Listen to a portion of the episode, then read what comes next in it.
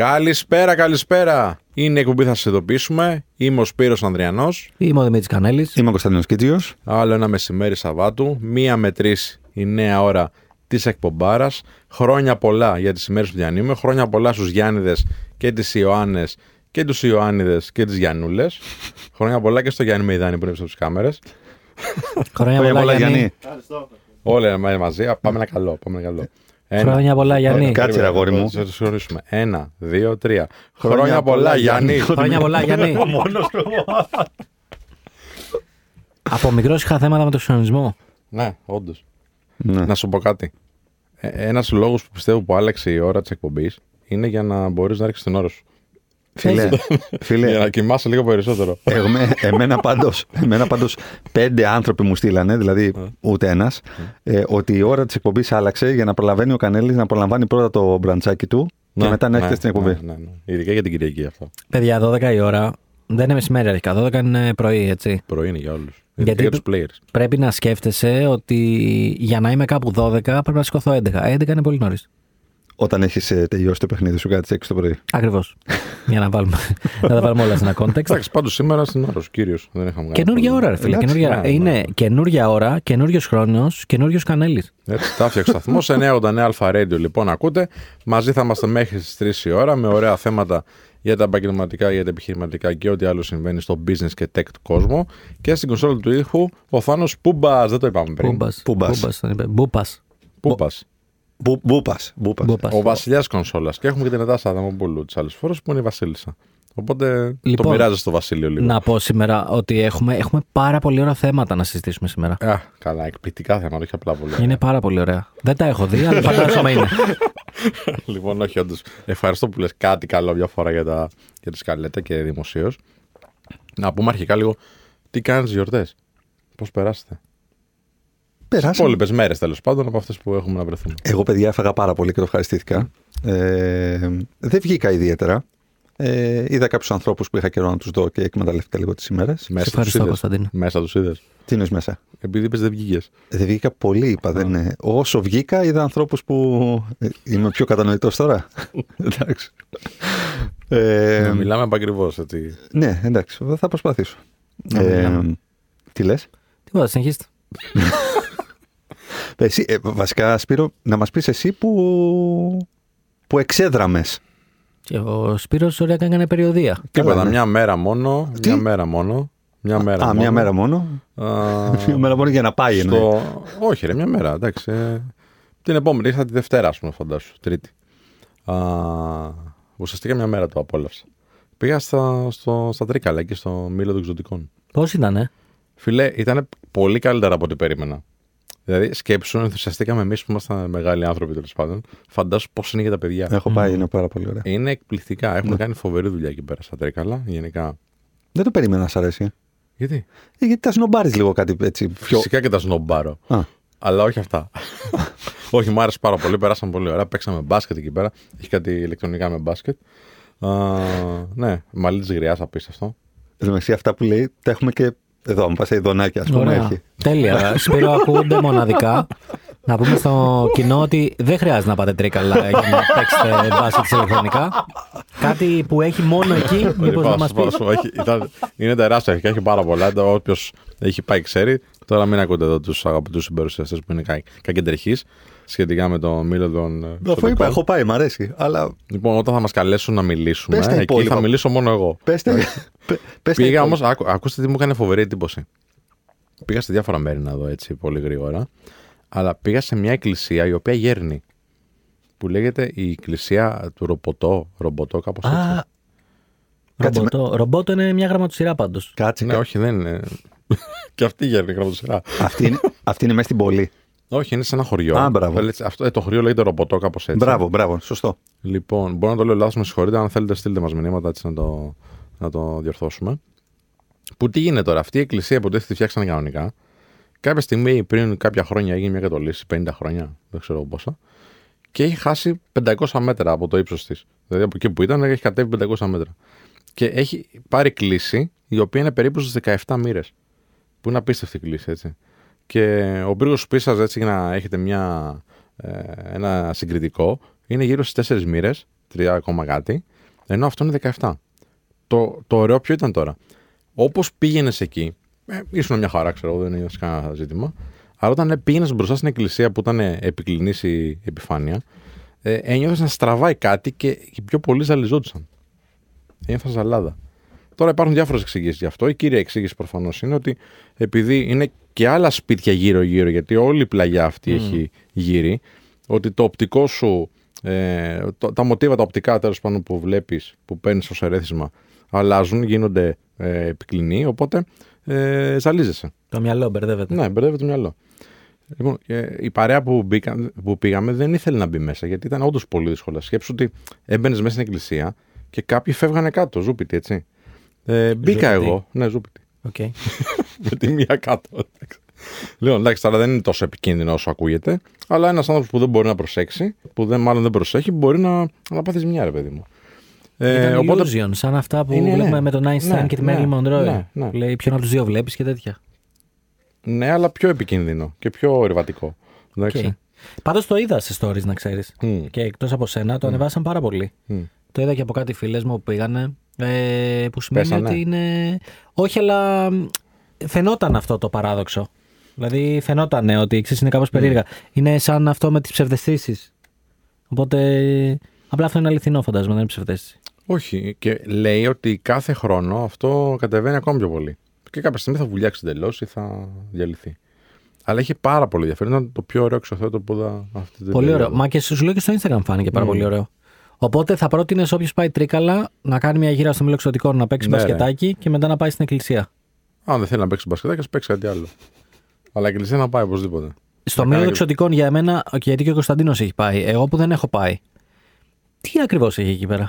Λοιπόν, πώς να δεις, είναι ένας τεράστιος χώρος. Έχει και ένα πραγματικό μήλο. Έχει πραγματικό μήλο, ναι. Που έχουν events, κάνουν συναυλίες, έχουν διάφορες εκδηλώσεις. Έχει μια πολύ ωραία τύπου καφετέρια, pop-up store φάση. Και έχουν γύρω-γύρω, έχει Λούνα Πάρκ, έχει η ρόδα που γυρνάει. Πώς είναι το Αλούφαν Πάρκ. Φαντάσου αυτό. Σε πολύ καλή, έτσι, με πολύ καλό στολισμό, χριστουγεννιάτικο. Okay. Έχει μικρά πάρει, σπιτάκια των ξωτικών, υποτίθεται. Χώρεσαι εκεί μέσα, χωράς. Όχι, δεν χωράει, είναι σαν το πόδι μου, ρε. Λοιπόν, τα ξωτικά χωράνε όμως. Άρα, εγώ ίσως χωράω. Κοίτα, εγώ πιστεύω στα ξωτικά. Πιστεύω και τους έκανα και. Κάτσε, τα ξωτικά από ποιο universe. Γιατί υπάρχουν τα ξωτικά τύπου Legolas, υπάρχουν τα ξωτικά του Warcraft. Υπάρχουν τα Dark Elves, υπάρχει το. Δεν μπλέξαμε τώρα. Τα High Elves, υπάρχουν του Dungeons and Dragons. Λοιπόν, θα σου πω τα εξωτικά. Τα εξωτικά. Πώς λέγονταν, ο. Dries du Orden, πώς λέγονταν τα D&D, τέλος πάντων. Λοιπόν, τα εξωτικά του Will Ferrell, εγώ πιστεύω. Έχεις την ταινία, το Eurovision. Εντάξει, γενικά ο Will Ferrell είναι αγαπημένος και τον θεωρώ ίσως τον καλύτερο κωμικό της γενιάς μας. Είναι. Ναι, είναι φοβερός. Αυτά τα εξωτικά. Τέτοιο, εγώ αυτό φανταζόμουν όταν βλέπω τα σπιτάκια. Γιατί είναι στο ίδιο. Αν έχετε την ταινία του Eurovision που παίζει και στο Netflix, το έχει και στο Netflix. Ναι, εκεί τα μικρά. Κάπως έτσι φανταστείτε το. Επίσης έχει πάρα πολλά ιδιαίτερα έτσι, δέσματα της περιοχής. Φυσικά έχει και τα παραδοσιακά γλυκίσματα και φαγητά των Χριστουγέννων. Και έχει ένα πολύ ωραίο. Πώς το λέγανε, για horror φάση που μπαίνεις μέσα, ξέρω εγώ, σαν. Ναι, είναι αυτά για μένα, φοβάμαι. Ναι, και εγώ δεν πήγα μακριά. Δεν μπορεί να την κάνεις σε αυγά, φοβάσαι το. Ναι, φοβάμαι το πίτσι από τα αυγά, θα μπω τώρα σε horror. Έχει τρενάκι, έχει τέτοια. Αυτό είναι αγαπημένο κατ της μητέρας μου. Το πίτσι μετά τι κάνουν τα αυγά. Ναι, εντάξει, με βρίζουν και από κάτω στα social, λένε τι κλόουν είναι αυτός και τέτοια, αλλά εντάξει. Αυτό είναι το τίμα του να είσαι ειλικρινής στην εποχή μας. Κλόουν είπανε κι άλλον αυτήν την εβδομάδα που μας πέρασε, οπότε μην αγχώνεσαι. Ποιον? Έλα. Δεν έχεις παρακολουθήσει τίποτα, τι γίνεται. Τα σχόλια τα βλέπεις που μας κάνουν στα social media. Πολιτικά. Α, νόμιζα ότι εννοούσες. Α, νόμιζα σε άλλο βιντεάκι, ρε. Σε άλλο βιντεάκι νόμιζα. Οκ, εντάξει, ναι. Λοιπόν, σε αυτό που σου έφτιαξε ο Γιάννης που χρονιορτάζει σήμερα, να το πούμε. Ένας λέει κλόουν. Εμένα? Ναι. Ναι. Είναι από τα συνηθισμένα. Τι πιο σύνηθες. Ωραία βρίσκια το κλόουν. Ωραία είναι. Ωραία, εντάξει, είναι κρίμα. Έχει και το emoji, γι' αυτό είναι ωραία. Ναι. Είναι κρίμα για την. Να πω εγώ τι έκανα. Γιατί φαγώθηκε όλος ο χρόνος να μας πεις, Σπύρο, εσύ τι έκανες. Αφού με ρώτησες. Εγώ το έδωσα πάσα γιατί. Και εσύ δεν με ρώτησε πώς είναι ο Μήλος. Από ένα σημείο και μετά, you had my attention. Nice. Λοιπόν, εγώ παιδιά δεν έκανα κάτι. Σας ευχαριστώ που ρωτάτε. Πρακτικά πήρα άδεια για 2 εβδομάδες. Δηλαδή έστειλα ένα email στον εαυτό μου. Από πού? Έστειλα ένα email στον εαυτό μου. Έγραψα του Κανέλης. CC Κανέλης. Έβαλα και τον manager μου που είναι ο εαυτός μου. Και έγραψα request for holidays. Ναι. Και έγραψα καλησπέρα, αγαπητέ Δημήτρη. Θα λείψω από. Α, έτσι πας. Θα λείψω, λες, το manager σου. Τι πρέπει να πω. Σιγά ρε φίλε. Το αποφασίζει. Ετήσε. Καλά λέει ο Σπύρος. Ετήσε. Τι θα λείψω. Ποιος είσαι. Θα λείψω από τις 23 και θα επιστρέψω στις 9. Εντάξει, άμα υπάρχει καλή σχέση με το προσωπικό και τη διοίκηση είναι τέλειο. Δεν μου είπε κάτι. Thumbs up μου απάντησε. Οπότε ναι, πήρα μία έτσι. Είχα πάρα πολύ καιρό παιδιά να πάρω τόσο μεγάλη άδεια. Δεν απόψε μετά. 2 εβδομάδες. Γιατί ήταν 2 εβδομάδες που όντως τα έκλεισα. Δηλαδή κοίταζα email που έχουν έρθει και έλεγα όχι, δεν θα απαντήσεις. Πώς τα κοίταζες? Άνοιγα το Gmail από συνήθεια και στο κινητό. Ξέρεις, άμα έρχονταν ένα γρήγορο notification, λέγω τι θέλει αυτός. Και από συνήθεια πάταγα κατευθείαν πάνω στο notification. Τα κοίταζες όμως, Τα κοίταζα και μετά τα ξανάβαζα unread. Εντάξει. Πάλι ξέρεις, ότι. Και πάλι δεν είναι 100% shutdown αυτό. Γιατί το μυαλό σκέφτεται. Δεν είναι 100%, αλλά. Υποσυνείδητα δηλαδή θα σκεφτείς αυτό το οποίο σου έχει στείλει ο άλλος και πώς μπορείς να το διαχειριστείς. Όχι, και τις απαντήσεις έχω σκεφτεί, τα έχω όλα έτοιμα. Ναι. Άρα. Εντάξει, ρε φίλε, είναι το πιο κοντινό shutdown που μπορείς να κάνεις. Οκ, δεν το λέω για κακό. Το λέω γιατί. Θα μας το διαλύσει ο Σπύρος το μαζί. Το λέω γιατί και εγώ δυσκολεύομαι πάρα πολύ να το κάνω αυτό. Δηλαδή να μην κοιτάξω. Ξέρω εγώ, ούτε. Για 24ωρο φοβάμαι ότι δεν μπορώ. Νομίζω όλοι δυσκολεύονται. Γιατί είδα και κάποια άλλα post από φίλους στα social. Νομίζω όλοι δυσκολεύονται. Αλλά πρέπει να το κάνουμε, ρε φίλε. Ένα shutdown πρέπει να γίνεται. Και σε διάφορες χρονικές στιγμές. Εγώ το έκανα τώρα στο τέλος της χρονιάς, που είναι έτσι και πιο φυσιολογικό, γιατί όλοι τα κλείνουν. Είδα ότι μέχρι παιδιά και την πρωτοχρονιά λάμβανα πάρα πολλά email. Δηλαδή οι περισσότεροι δουλεύαν κανονικά και στέλνανε όλοι οι πελάτες. Ναι, θέλω να σου πω ότι. Εγώ θυμάμαι παλιά που η μισή εταιρεία έπαιρνε άδεια τη βδομάδα των Χριστουγέννων και άλλη μισή την πρωτοχρονιά. Εγώ φέτος ένιωσα ότι μέχρι την πρωτοχρονιά όλοι δουλεύανε. Όχι, δούλευε πολλοί κόσμος. Και μετά την πρωτοχρονιά, ερημιά. Δηλαδή τίποτα. Και εγώ που έστειλα αρκετά email στο μεσοδιάστημα μεταξύ 27 και 31, πήρα πολύ λίγα out of office από τα email που έστειλα. Πράγμα το οποίο σημαίνει ότι δούλευε ο κόσμος. Εντάξει, τι να κάνει, πρέπει να βγει το μεροκάματο. Πιστεύετε πρέπει να βάζει κάποιος out of office? Καλό δεν είναι. Καλό δεν είναι να γνωρίζει ο άλλος. Να μην περιμένει απάντηση βασικά. Να μην περιμένει άμεση απάντηση. Να περιμένει απάντηση, αλλά να ξέρει ότι αυτή μπορεί να καθυστερήσει και αυτή δεν είναι λόγω, ξέρεις, λόγω αδιαφορίας. Σωστό, σωστό. Εγώ πάντα έβαζα. Πάντα. Ναι. Εσύ βάζεις? Όχι. Ναι. Καλά. Τώρα που δουλεύεις και μόνος σου, λογικό είναι. Λέω, τους έχω πει ότι θα λείψω, ότι χρειάζεται στείλτε στο Κανέλης. Είναι ο μάνατζερ μου για τα διαστά. Του στέλνω στο WhatsApp. Για τα επίγοντα στέλνω στο WhatsApp. Άμα δω ότι είναι κάτι επίγον, θα στείλω στο WhatsApp και θα πω: το έχω δει το email, θα επιστρέψω 9 πρώτου. Φιλάκια, καλή χρονιά. Α, έτσι δεν τα επίγοντα.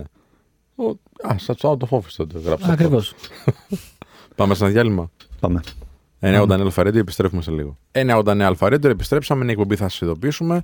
Με Κωνσταντίνο Κίντζιο, Δημήτρη Κανέλη και Σπύρο Ανδριανό πίσω στα μικρόφωνα. Τον Θάνο Πούμπα στην κονσόλα του ήχου και τον Γιάννη το Μεϊδάνη. Μπούπα.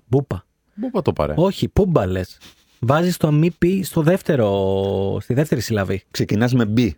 Με πι ξεκινάς. Πού πάει πάρε, παιδιά. Αυτό δεν είπα. Αφού με κοίταξε τα μάτια. Με κοίταξε τα μάτια σαν κλαμμένο πάπι εδώ πέρα. Σαν το γάτο από το Σρέκ με κοίταξε. Λοιπόν, άκουσε, επειδή ακούω και τις άλλες εκπομπές του σταθμού. Έτσι θα λένε όλοι. Όπως το λέω εγώ. Λοιπόν, και το Γιάννη το Μεϊδάνη που γιορτάζει σήμερα πίσω από τις κάμερες. Και γιατί έχουμε κάμερες? Γιατί μπορείτε να μας ακολουθείτε και στο YouTube. Στο κανάλι θα σας ειδοποιήσουμε, είναι Notify Show, ό,τι και να γράψετε θα μας βγάλει και να βλέπετε εκεί πέρα το περιεχόμενο που ανεβάζουμε από την εκπομπή.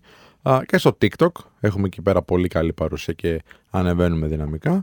Στο Instagram μπορείτε να μας στέλνετε τα DM σας και στο email notifyshow@gmail.com μπορείτε να μας στέλνετε τα email σας, τα οποία διαβάζουμε πάρα πολύ έτσι, τι να πω, με ένταση και με ενθουσιασμό, ο Δημήτρης Κανέλης.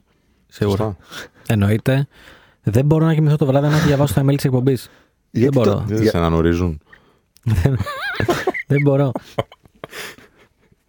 Λοιπόν, τι έχετε βάλει κανένα στόχο τώρα για τη νέα χρονιά? Γιατί ξέρεις τώρα τι γίνεται. Βάζουν όλοι στόχους Ειδικά την προηγούμενη εβδομάδα έτσι, κάναμε υποσχέσεις στον εαυτό μας, για την εταιρεία μας, για τα προσωπικά μας κτλ. Εννοείται 21-22 του μηνός έχουν σταματήσει όλα, τα έχουμε ξεχάσει όλα. Αυτό λέει και μια έρευνα που βγάλα γρήγορα από το μυαλό μου, πώς λες και εσύ. Αλλά όχι, υπάρχει έρευνα που λέει. Κλέψαμε και τσατάκια πέρα. Δεν πειράζει, τις αξιοποιούμε για την εκπομπή. Είναι IP της εκπομπής όλα αυτά. Λοιπόν. Μένω Κανέλης.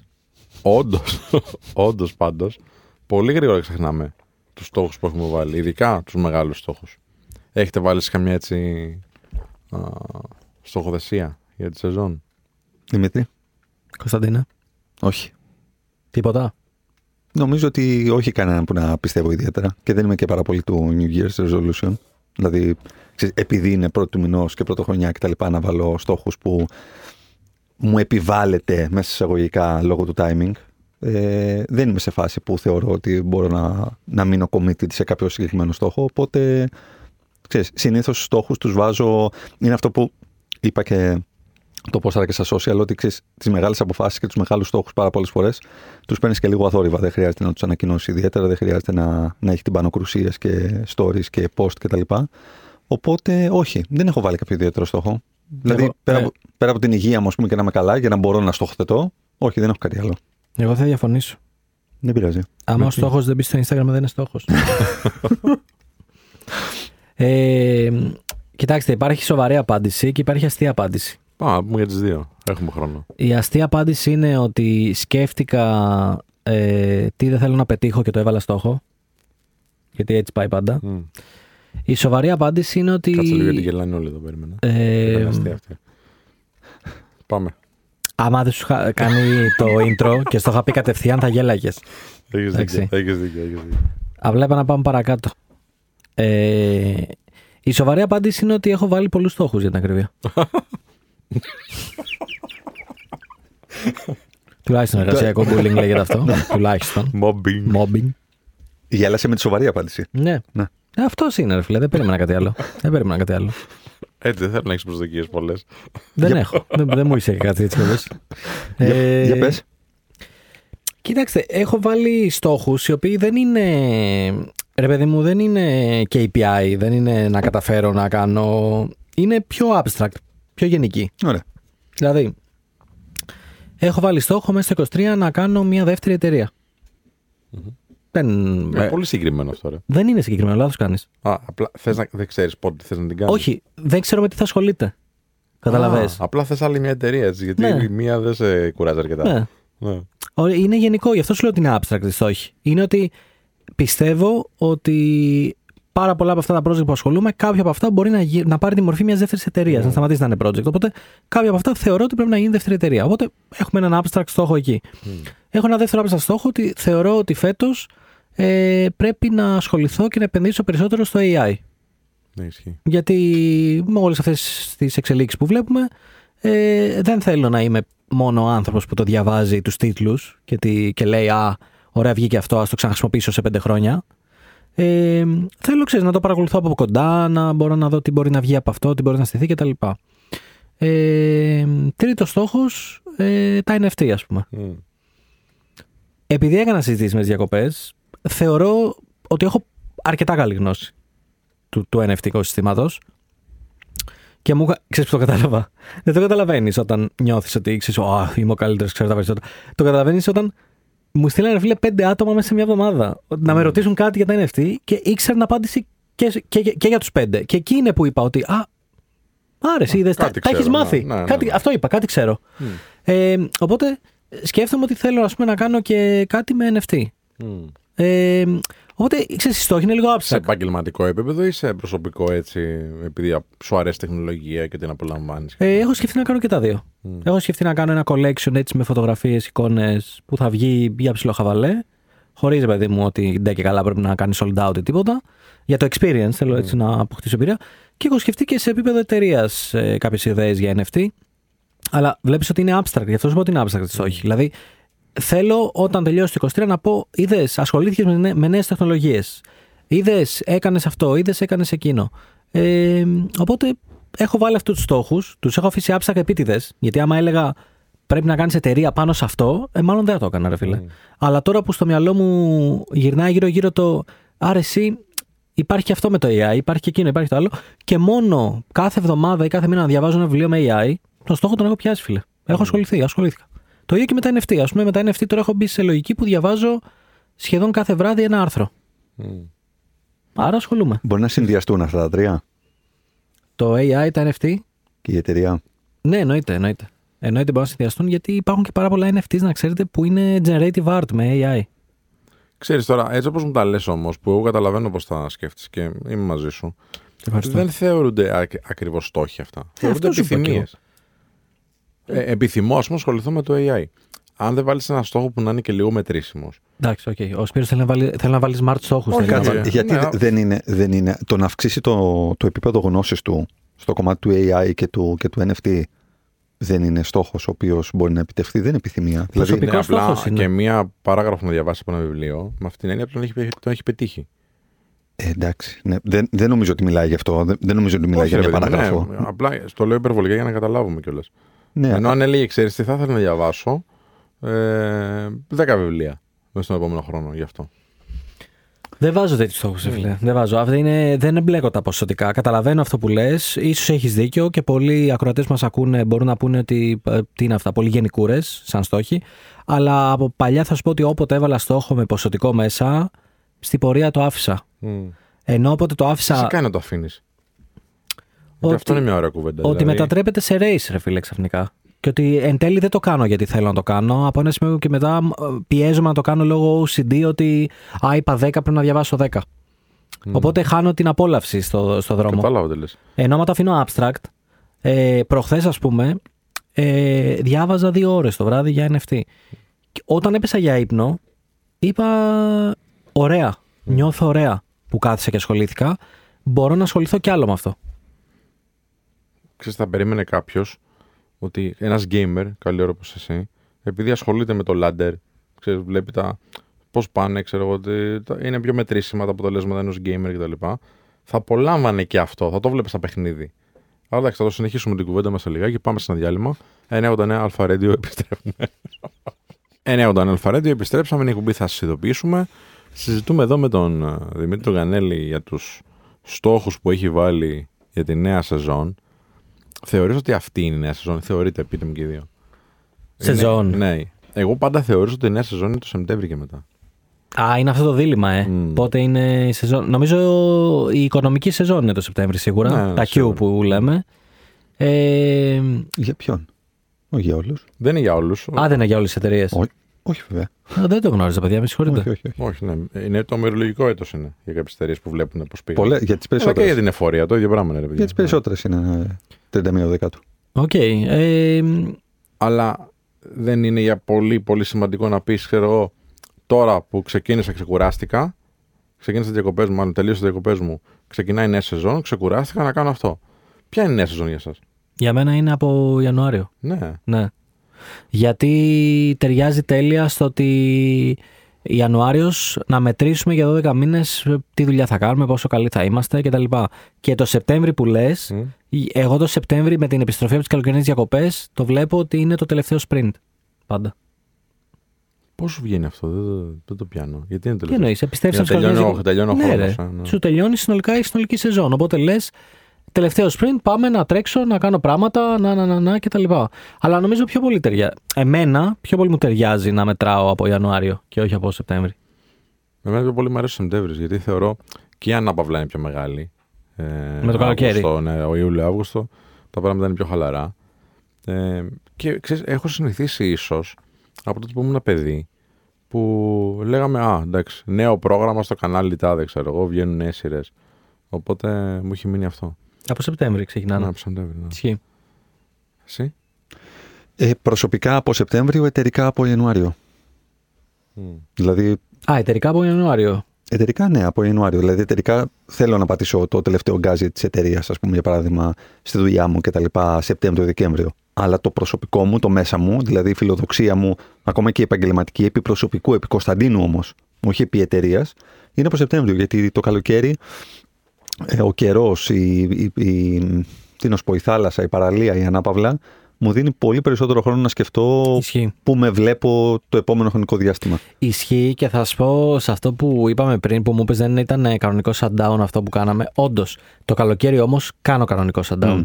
Γιατί ρε φίλε, είναι άλλος ο Αύγουστος και είναι άλλος ο Δεκέμβριος. Τελείως. Και δεν έχει να κάνει μόνο με το ότι είναι μεγαλύτερη ανάπαυλα που είπε ο Σπύρος, που είναι επίσης σημαντικό γιατί όντως είναι μεγαλύτερη. Και ποιοτικά η ανάπαυλα του καλοκαιριού με την ανεμελιά, με την παραλία. Εννοώ Greek Summer, κατάλαβες το κομμάτι αυτό. Ναι. Σου δίνει άλλο αέρα στο να σκεφτείς κάποια πράγματα και πραγματικά να αποτραβηχτείς από την καθημερινότητα. Είναι διαφορετικό το να είσαι απλά Χριστούγεννα μέσα στο σπίτι με το να είσαι σε παραλία. Δίπλα να είναι η Ελληνίδα μάνα να φωνάζει στο γιο να φάει κεφτεδάκι από το τάπερ. Είναι. Άμα δεν τα ακούσεις αυτό, δεν ξεκουράζεις. Ρε εσύ, να σου πω κάτι. Πότε έκανες ανάπαυλα Χριστούγεννα, πάνω από μια εβδομάδα, δύο, τέτοια περίοδο? Και πριν αποκτήσεις δικιά σου. Πριν 5 μέρες. Πάνω από 2 εβδομάδες έκανες. Αυτό δεν είπα. Έκανε δύο εβδομάδες. 2 εβδομάδες. Ενώ το καλοκαίρι θα λείψεις 2 εβδομάδες άδεια, πες, και σε αυτές που δικαιούσαι τέλος πάντων, γιατί οι περισσότεροι τόσο παίρνουν. Αλλά γενικότερα όλη η φάση είναι πολύ πιο χαλαρή. Το καλοκαίρι. Ναι, είναι. Λείπουν και περισσότεροι μαζί σου. Ναι, οπότε δεν σε πρίζουν με εισαγωγικά ή εκτός εισαγωγικών το ίδιο όπως τα Χριστούγεννα. Ναι, μωρέ. Και να μην λείψεις και να δουλεύεις. Και να μην λείψεις και να δουλεύεις. Επειδή θα λείπουν άλλοι λογικά που θα έχουν πάρει άδειες καλοκαιριού. Και είναι και η ζέστη, είναι και η εφορία του ήλιου και όλα αυτά. Σου φαίνεται πολύ πιο εύκολη η δουλειά γενικά. Ισχύει. Δεν θα διαφωνήσω. Όπως επίσης καταλαβαίνω και αυτό που λέτε ότι για Σεπτέμβριο. Ότι να ξεκινάει τότε η σεζόν. Εντάξει, νομίζω είναι στο καθένα διαφορετικό. Τώρα στο μυαλό μου, για μένα ξεκινάει Ιανουάριο και πάμε, ξέρεις, πολύ δυνατά μέχρι Δεκέμβριο. Οκ. Έχει διαφορά, πιστεύετε, πότε μετράει ο καθένας τη σεζόν? Όχι, για τις εταιρείες έχει, ας πούμε. Για τις εταιρείες έχει υπό άποψη, ρε παιδί μου, το πώς προετοιμάζονται οι ομάδες, το πόσο κινητοποιημένες είναι, το πότε κάνουν το kick-off τους για να πούνε, ξέρεις, στρώνουμε πλάνα κτλ. Αλλά εγώ είμαι από τους ανθρώπους, ας πούμε, που όσο μεγαλώνω, νιώθω ότι η αλλαγή 31/12 με 1/1 είναι απλά μια αλλαγή ενός 24ωρου. Δηλαδή, λίγο χαμογελάω, ξέρεις, από μακριά, εκ του μακρόθεν, βλέποντας το wow, 1/1 και ναι, έχουμε ήδη 2023 και μοιάζει απόλυτα με το 2022. Και αυτό το να μας φέρει η χρονιά, τίποτα δεν θα σου φέρει η χρονιά. Αν δεν κάνεις εσύ κάτι, δεν θα σου φέρει τίποτα. Η χρονιά θα είναι ακριβώς η ίδια με την προηγούμενη, ας πούμε, και ενδεχομένως και πιο δύσκολη και πιο μίζερη και πιο ακριβή κτλ. Οπότε, ξέρεις, λίγο όλο αυτό το να μας φέρει ο χρόνος, υγεία, επιτυχία, αγάπη, ό,τι ποθείς κτλ. Το βλέπω λίγο πιο κοινικά πλέον και λίγο πιο ρεαλιστικά. Τουλάχιστον, ξέρεις, έτσι όπως το βιώνω εγώ. Αν δεν κάνω κάτι δηλαδή, δεν πρόκειται να αλλάξει τίποτα. Αυτό εννοώ. Να σε ρωτήσω κάτι. Ήθελα να σε ρωτήσω και την προηγούμενη φορά, αλλά το ξέχασα. Πότε είναι πιο πολλά τα roster των εταιριών ανοιχτά, πιο πολύ ανοιχτά? Δηλαδή είναι σε φάση Γενάρη που ψάχνουν να ανανεώσουν λίγο τις ομάδες για να γίνουν σοβαρές αλλαγές για προσλήψεις. Για προσλήψεις δηλαδή. Ναι. Okay. Ή Σεπτέμβρη. Πότε είναι καλύτερα? Πριν μας πει ο Κωνσταντίνος, που ξέρω ότι έχει τη σωστή απάντηση και ρε παιδί μου, είναι πιο έμπειρος από μένα, να πω την αίσθησή μου από την αγορά. Ναι. Φίλε, μακράν Σεπτέμβρη. Ναι, και εγώ αυτό πιστεύω. Μακράν. Εγώ Σεπτέμβρη αρχικά βιώνω ένα που ξεκινάει από τέλη Αυγούστου. Μου στέλνουν βιογραφικά, ρε παιδιά. Ναι. Ισχύει. Άκουσε τηλέφωνο από σεζόν. Και αυτό που λέγεται. Σίγουρα ξέρει καλύτερα. Ναι, όχι. By far. Γι' αυτό ρωτήσω το. Ναι. By far συμβαίνει αυτό και έχει ξεκινήσει από πολύ πιο νωρίς. Δηλαδή υπάρχει γενικότερα μια τάση ψαξίματος του προσωπικού που έχει εργασία αυτή τη στιγμή και θέλει να αποχωρήσει από την εταιρεία του, κάπου το καλοκαιράκι να έχει στρώσει το επόμενο πλάνο. Πράγμα το οποίο σημαίνει ότι το ανακοινώνει στην εταιρεία, η εταιρεία κάπου Ιούνιο-Ιούλιο λαμβάνει την ενημέρωση, παίζει το job posting και από Σεπτέμβριο ξεκινάνε προσλήψεις. Οπότε, όντως τότε το back to school γενικότερα έχει πάρα πολύ μεγάλη κινητικότητα σε σχέση με τον Ιανουάριο. Το Ιανουάριο το σημαντικό είναι ότι οι περισσότερες εταιρείες, επειδή έχουν οικονομικό έτος 1/1 με 31/12, είναι πολύ πιο confident στο κομμάτι του budgeting. Επειδή το έχουν βγάλει, το ξέρουν τι θα κάνουν allocate και πού, είναι πολύ πιο confident να ξέρουν ποιες θέσεις χρειάζονται και με τι budget μπορούν να τις έχουν. Για το άλλο, αν δεν είναι replacement και είναι επιπρόσθετο προσωπικό, πρέπει να τραβήξουν από αλλού budget για να την κουμπώσουν τη θέση.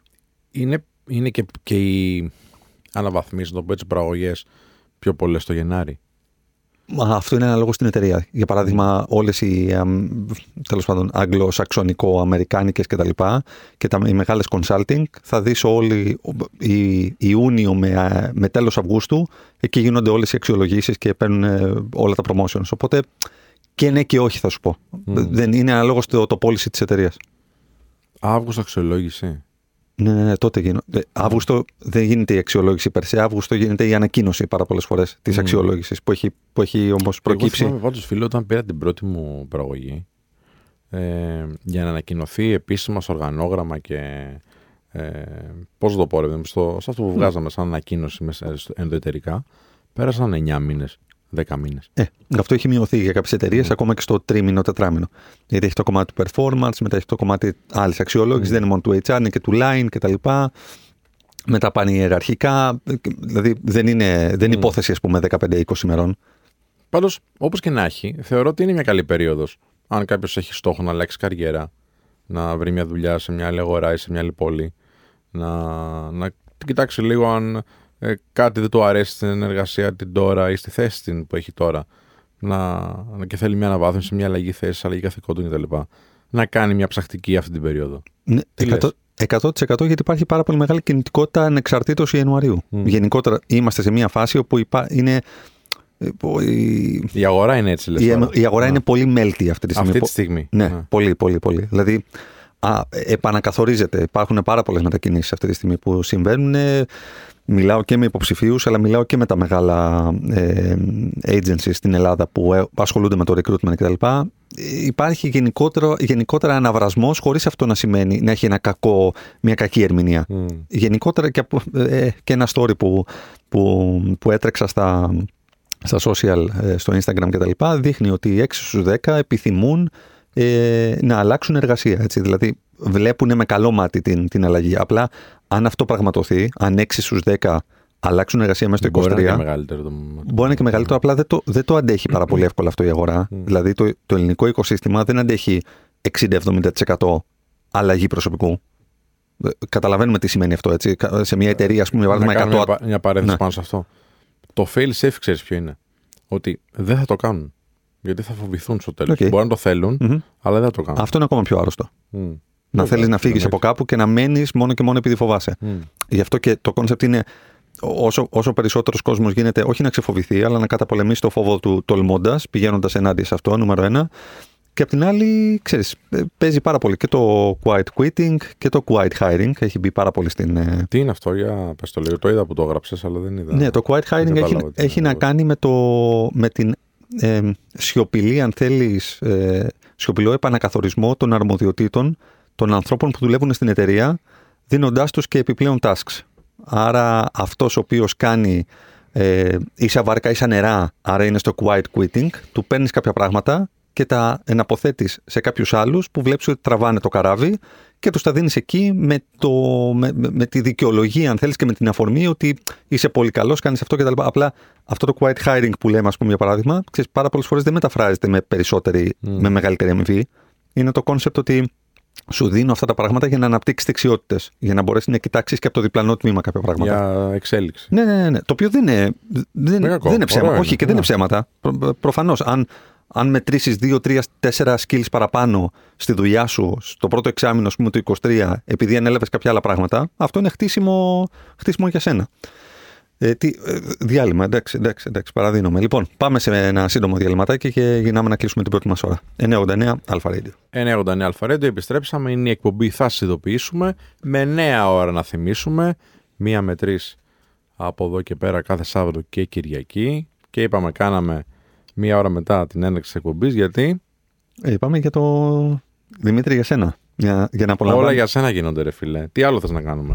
Θες να αλλάξουμε το όνομα του σταθμού? Μην κάνετε. Να το πούμε Αλφα Κανέλης. Μην κάνετε spread fake news, παρακαλώ. Δεν έγινε για μένα. Γιατί έγινε? Έγινε. Πες αλήθεια.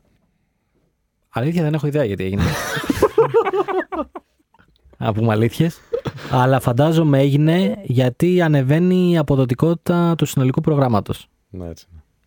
Καλά, όταν έρχεσαι στην ώρα σου και έχεις ξυπνήσει καλά, ανεβαίνει όλος ο σταθμός. Είμαι σίγουρος ότι αυτά τα στοιχεία βασίζονται σε έρευνες που εγώ δεν μπορώ να κατανοήσω και είμαι σίγουρος ότι έγινε για το καλύτερο. Λοιπόν, τώρα, having said that, έχοντας πει. Να πω κάτι πριν πεις οτιδήποτε. Παρακαλώ. Δεν θέλω να σε διακόψω. Ξέρεις με διέκοψη, διάλογο. Καλώς είμαι σε αυτά. Μιας και λέγαμε για στόχους και να το κλείσουμε λίγο αυτό. Θα ήθελα να βάλουμε ένα στόχο σαν εκπομπή. Να υπάρχουμε. Αισιόδοξος. Ωραία. Και να μας πει το κοινό ποιο θέλει να τηρήσουμε. Να πούμε ένα ο καθένας. Okay. Ένα στόχο καθένας. Για την εκπομπή μιλάω, έτσι. Και να μας πει το αγαπητό κοινό, είτε με μήνυμα στο notifyshow.gmail.com είτε με DM στο Instagram στο Notify Show, ποιο να κρατήσουμε. Και θα το ανακοινώσουμε εμείς στην επόμενη εκπομπή και θα το μετράμε κιόλας. Οκ. Okay. Για πες, Σπύρο. Δεν έχω σκεφτεί κάποιον, τώρα θα το σκεφτώ. Okay. Εδώ, live. Δημήτρη. Πιάνει εξαπίνης ο Σπύρος. Ναι. Αλλά έχω συνηθίσει από τους πελάτες μου. Οπότε, σαν εκπομπή λες όμως, σαν εκπομπή, όχι προσωπικό. Ναι, σαν εκπομπή. Εντάξει, μπορεί να είναι προσωπικό μέσα στην εκπομπή, να έχει στο πλαίσιο της εδώ παρουσίας μας. Σαν εκπομπή. Σαν εκπομπή, έτσι. Ναι. Λοιπόν, θα σου πω. Τέλεια.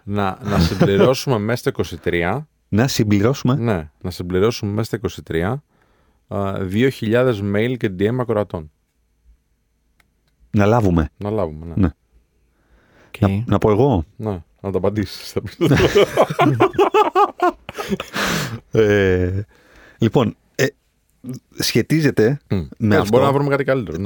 Το είχα σκεφτεί, επειδή και, εν μέρει το έχουμε ψηλοσυζητήσει κιόλας. Έχει να κάνει με τη διάδραση με τον κόσμο, επειδή δεχόμαστε πάρα πολλά DMs και πολλά email, αλλά όλα είναι απρόσωπα υπό την έννοια ότι δεν βλέπουμε αυτόν τον κόσμο. Θα ήθελα με κάποιο τρόπο αυτή η εκπομπή να αποκτήσει τουλάχιστον μία φορά το χρόνο, σάρκα και οστά, εκεί έξω, live, για να μπορέσουμε να συναντήσουμε όλον αυτόν τον κόσμο. Πολύ κόσμο που θα είχε νόημα και θα έβρισκε ενδιαφέρον και θα έβρισκε μία αξία στο να έρθει και να μας συναντήσει. Θα είναι μία live εκπομπή έξω, θα είναι ένα gathering, θα είναι μια τύπου ομιλία, κάτι το οποίο να μας φέρει κοντά. Ξύλο στην πλατεία, οτιδήποτε τέλος πάντων. Που θα μας φέρει κοντά με όλο αυτόν τον κόσμο που μας στέλνει μηνύματα. Πολύ ωραία. Ένα τύπου event, παύλα συνέδριο κτλ. Κάτι θα συλλογίσουμε. Και να είμαστε εμείς σε καρεκλάρες, ξέρω εγώ, πολυθρονάρες, με μικρόφωνο να μας ακούει ο κόσμος. Να μην είναι εκπομπή, δεν χρειάζεται να είναι εκπομπή. Όχι, δεν χρειάζεται να κομπεί. Κάτι το οποίο να μας φέρει διαζώσεις σε επαφή με όλον αυτόν τον κόσμο που μας τιμάει και μας ακούει και μας στέλνει την άποψή του, τη γνώμη του, μας στηρίζει. Δέχτηκα πάρα πολλά reactions και μηνύματα με την αλλαγή της ώρας, ότι όποια ώρα και να είναι, εμείς εδώ είμαστε, θα σας ακούμε. Είναι καλύτερη η ώρα, ρε. Όχι. Είναι πολύ συγκινητικό που ξέρεις, ρε παιδί μου, σου στέλνουν αυτά και έχεις κόσμο δίπλα σου. Που όλο αυτό το πράγμα το οποίο ξεκίνησε από μια κουβέντα σε ένα καφέ, κάποιος κόσμος λαμβάνει αξία και χαμογελάει και είναι η συντροφιά του. Ωραία, έχουμε δύο λοιπόν. Και εγώ θα ψήφιζα εσένα, να σου πω την αλήθεια. Αλλά δεν πειράζει, να τα κάνουμε σε bullets για να δώσουμε και λίγο χρόνο στον Δημήτρη να βρει το δικό του. Δεν χρειάζομαι χρόνο, φίλες. Δεν πειράζει. Εγώ θα τα πω σε bullets για να είναι και ξεκάθαρα και στους αγαπητούς ακροατές και στις αγαπητές ακροάτριες. Λοιπόν, έχουμε και λέμε. Νούμερο 1, ο πρώτος στόχος για το 23 να είναι να συμπληρώσουμε 2.000 email. Ακροατών και ακροατριών. Νούμερο 2. Να κάνουμε το πρώτο μας event από κοντά με διάδραση με τους ανθρώπους που μας ακούν. Και πάμε στον τρίτο τώρα. Νούμερο 3. Θα ήθελα να κάνουμε live stream στο Twitch. Καλό. Το καλύτερο. Θα έχουμε 2 viewers. Λάθος κάνεις, φίλε. Λες, θα έχεις πολύ παραπάνω. Ναι. Θα έχεις πολύ παραπάνω. Μπορούμε να το δοκιμάσουμε αυτό, εντάξει. Δεν νομίζω ότι γίνεται. Φίλε. Γιατί? Γιατί... Τώρα μας λες ένα στόχο που δεν μπορούμε να το κάνουμε, δηλαδή. Ναι. Γιατί είναι ρεαλιστικός. Για τη λεζαντά. Δεν νομίζω ότι γίνεται από την άποψη ότι γίνεται τεχνικά, αλλά δεν νομίζω ότι μπορούμε να συντηρήσουμε πια όλα αυτά τα κανάλια. Ναι. Στο μπορούμε να κάνουμε στο YouTube όμως. Εντάξει, οκ. Boomer. Εντάξει, του λέω Twitch τώρα εδώ πέρα, Κωνσταντίνε. Το προσπαθώ να τον βάλω μέσα στη Gen Z, να κάθεται αγκαλιά μαζί του στο τραπέζι και να του λένε «Γεια σου, Σπύρο Άρχοντα, πάρε μου τα υπάρχοντα». Και μου λέει αυτός να το κάνουμε στο YouTube. Το επόμενο που θα είναι, θα μου πει να βγούμε πρωινή ζώνη τηλεόραση. Να μιλήσουμε. Να μιλήσουμε στις νοικοκυρές. Να μας ακούσουν. Λοιπόν, ωραία. Αυτή είναι η τριστόχη λοιπόν. Να τα βάλουμε σε poll στο. Βάλτε poll, να βάλω. Να τα βάλουμε poll στο Instagram. Βάλτε poll, να βάλω spam accounts να ψηφίσουν τον Τόμι. Α, τι λέω, δεν το έχω ξανακάνει. Όχι, όχι ποτέ. Εντάξει, δεν ακούστηκε, δεν ακούστηκε. Όλα καλά. Ωραία, ωραία. Να μας πει το αγαπητό κοινό τι θα ήθελε από όλα αυτά τα τρία να κάνουμε και εμείς θα προσπαθήσουμε να το πετύχουμε μέσα στο 23. Και όχι θα προσπαθήσουμε, είναι λάθος. Είναι λάθος. Θα το πετύχουμε, είναι σίγουρο. Πρέπει να κάνουμε manifestation. Ναι, ναι. Σκέφτομαι το event. Πρέπει να. Manifestation για ποιον δεν γνωρίζει, επειδή η κοπέλα μου βλέπει όλη μέρα TikTok και της βγαίνουν όλα βιντεάκια με manifestation και μου λέει ότι ο λόγος που έχουμε αποτύχει είναι γιατί δεν κάνουμε manifestation. Να πω σε όποιον μας ακούει. Εγώ την κοροϊδεύω. 24/7 την κοροϊδεύω για το manifestation. Να πω σε όποιον με ακούει ότι manifestation είναι να προσπαθείς. Θα μου το πει και ο Σπύρος καλύτερα. Ότι σκέφτομαι έναν στόχο και σκέφτομαι την πραγματοποίησή του. Mm. Δηλαδή δεν λέω μακάρι να πάρω εκπομπή στον Α. Λέω έχω πάρει εκπομπή στον Α. Τα λέω καλά. Ναι, ακριβώς έτσι. Αυτό δεν είναι. Προσπαθείς να μπερδέψεις τον εγκέφαλο, να πιστέψεις ότι το έχεις καταφέρει. Είναι σαν να το έχεις κάνει. Το έχεις κάνει ήδη. Ναι, ναι, ναι. Λοιπόν, δεν είναι μαγικό αυτό τώρα. Θα σου πω την ψυχολογία και την επιστήμη τρόμο την να πεις από αυτό. Ναι, θες?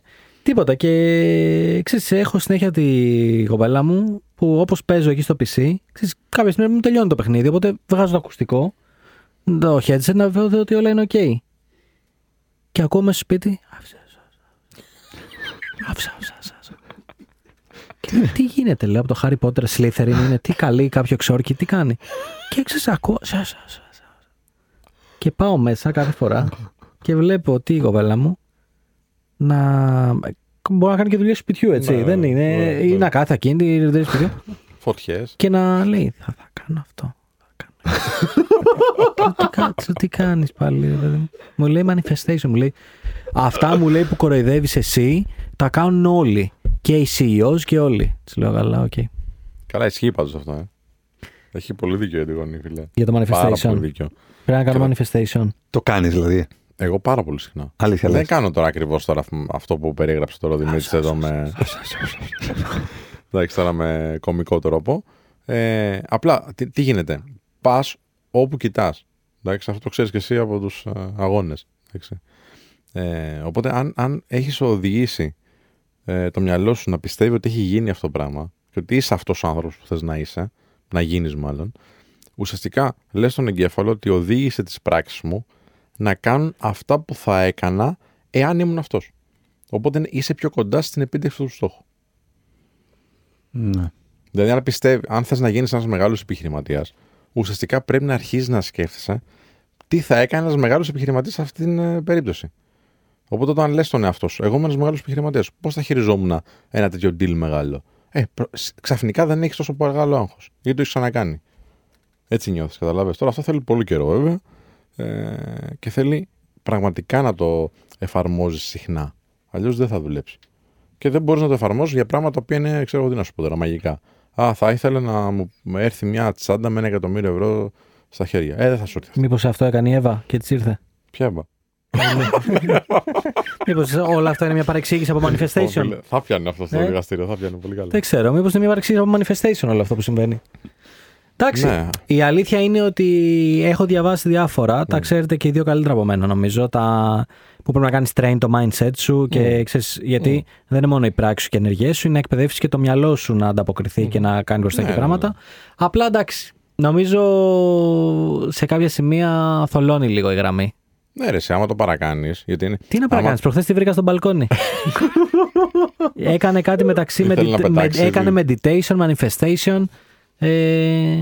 Και με AirPods να ακούει και zen μουσική, έτσι. Φίλοι, αυτά βοηθάνε πάρα πολύ. Σε ηρεμούν πρώτα απ' όλα. Την είδα, ήταν πάρα πολύ ηρεμή μετά. Σου ξεκαθαρίζουν τους στόχους λίγο. Εντάξει, ξέρετε και πώς το κάνει και αν έχει καθοδήγηση. Γενικά είναι κάτι άλλο βέβαια ο διαλογισμός. Αυτό λέω, άλλο. Γι' αυτό το ξεχώρισα. Ναι. Meditation πάντως, με συγχωρεί ψεύδο. Meditation νομίζω πλέον στην Αμερική κάνει ένα τεράστιο ποσοστό. Ναι, και στην Ελλάδα πάρα πολύ κάνουν. Όντως. Φυσικά. Και είναι εύκολο πλέον γιατί το έχουν καταλάβει το YouTube πώς γίνεται. Δεν θέλεις την ίδια καθοδήγηση που ήθελες παλιά. Υπάρχουν πάρα πολλά βίντεο στο YouTube που μπορείς να τα βάλεις και να σε καθοδηγούν πώς θα το κάνεις. Και τελικά βοηθάει αυτό. Ναι, ξεκαθαρίζει σκέψη σου. Ηρεμείς. Νιώθεις ότι τα πράγματα μπαίνουν σε μια καλύτερη σειρά. Γιατί έχεις θόρυβο πάρα πολύ μες την ημέρα. Ωραία. Και από τις πληροφορίες και από τις σκέψεις που έχεις. Πριν βγούμε στην αυλή για το διάλειμμα, επειδή δεν το έχω καταφέρει το meditation, ίσως γιατί μπορεί να μην το πιστεύω και πολύ. Δεν είναι και εύκολο. Ναι. Μου κάνει εντύπωση γιατί είσαι ήρεμος γενικά. Ναι, πράος. Ναι. Μπορείς εσύ να μας αναλάβεις να μας το κάνεις μια φορά, ναι, με τον Δημήτρη. Φυσικά. Φυσικά, το έχω κάνει και σε σεμινάριο. Γι' αυτό το λέω, γι' αυτό το είπα. Φαντάσου ότι ξέρεις, με εξάσκηση μπορείς να φτάσεις 10 λεπτά, μετά 20-30. Δεν θα το κάνεις από την πρώτη στιγμή, χωρίς να έχεις καμία σκέψη. Θα κάνεις στην αρχή, θα είναι 1 λεπτό. Ας μετά είναι. Θα είναι 1,5. Ας είναι. Αυτή την ήρεμη φωνή θα σε καθοδηγήσω. Ωραία. Δημήτρη, το κάνουμε. Θα προσπαθήσω να μην το τρολάρω. Δεν τρολάριζα το διαλογισμό. Δεν τρολάριζα εμένα. Οκ. Challenge accepted. Δεν έχω να πω κάτι άλλο. Να πω κάτι πριν πάμε σε διάλειμμα. Είδα το ντοκιμαντέρ που έβγαλε ο Chris Hemsworth. Δεν ξέρω αν το είδατε. Όχι. Ο Thor. Ο ηθοποιός που κάνει τον Thor. Πρακτικά έβγαλε ένα με τη ζωή του, γιατί διαγνώστηκε ότι. Νομίζω ότι στην οικογένειά του έχουν έντονα Alzheimer κτλ. Okay. Ή μια άλλη νόσο νευρολογική, η οποία προκύπτει και επιδεινώνεται από το άγχος. Okay. Και είπα αυτός ότι έχω πάρα πολύ άγχος. Και βασικά δεν το έβλεπα εγώ. Η κοπέλα μου το έβλεπε. Πάλι και έκανα join εκεί πέρα. Και τον περάσανε από διάφορα βήματα για το πώς να μειώνει το άγχος. Και ένα από αυτά ήταν να τον ανεβάσουν στην Αυστραλία σε ένα από τα ψηλότερα κτίρια να περπατήσει σε ένα γερανό. Πολύ ηρεμή αυτό. Όχι. Τον είχαν εκπαιδεύσει για το πώς να το κάνει. Και στην ουσία του είχε και εργαλεία πάνω και μέτρα για την καρδιά του, το stress level, τα πάντα. Και ενώ αυτός είπε, ρε παιδί μου, ότι άμα δεν είχα κάνει την εκπαίδευση που μου κάνατε, του κάνανε εκπαίδευση για αναπνοές, για stress, τον βάλανε με πυροσβεστική ομάδα να σβήσει φωτιά μέσα και να ελέγχει την ανάσα του για να μην καταναλώνει οξυγόνο. Του κάνανε διάφορα τέτοια. Και τον βάλανε εκεί πάνω σε αυτό το γερανό. Και είπε αυτός ότι πριν την εκπαίδευση δεν θα μπορούσα όχι μόνο να περπατήσω, ούτε καν να ανέβω. Δεν θα μπορούσα, λέει. Θα έτρεμα κτλ. Μετά την εκπαίδευση, καθώς περπατούσε στα πρώτα βήματα, έφτασε σε 140, 160, 190 BPM, δεν ξέρω πόσα έφτασε. Δηλαδή, το λένε από κάτω, θα μας μείνει. Και σιγά σιγά έκανε αυτός τις αναπνοές, έκανε το stress, είχε εκπαιδεύσει το mindset του να θυμηθώ λίγο, να κάνω αυτό, να κάνω εκείνο. Και το περπάτησε 1-2 φορές πάνω κάτω. Και είπε ότι. Ορίστε. Να προτείνω να το δείτε, έχει πλάκα. Έχει πλάκα γιατί είναι και ο ηθοποιός, βέβαια, που είναι έτσι. Εμένα μου είναι πολύ συμπαθητικός. Ωραία. Λοιπόν, στην αυλή για το διάλειμμα και γυρνάμε με πάρα πολύ ωραίο story. Και δελτίο ειδήσεων. Και γυρνάμε με πάρα πολύ ωραίο story. Μείνετε εδώ. Είναι πολύ ενδιαφέρον αυτό το οποίο θα συζητήσουμε. Έχουμε 2 καλεσμένους, θα έλεγα, πολύ, πολύ ενδιαφέροντες. 989 Alpha Radio, μίκτα στα μάτια μπούπα. 989 Alpha Radio, επιστρέψαμε. Είναι η εκπομπή, θα σας ειδοποιήσουμε, με Σπύρο Ανδριανό, Δημήτρη Κανέλη, Κωνσταντίνο Κίντζιο, με Θάνο Μπούπα στην ηχοληψία και Γιάννη Μεϊδάνη πίσω από τις κάμερες. Και γιατί έχουμε κάμερες, όχι, δεν θα στο πάρω αυτό, γιατί το λες πάρα πολύ ωραία εσύ. Όχι, στο δίνω, δεν έχω. Δεν είμαι σαν τον Δημήτρη, εγώ που τα κρατάω όλα για μένα. Okay.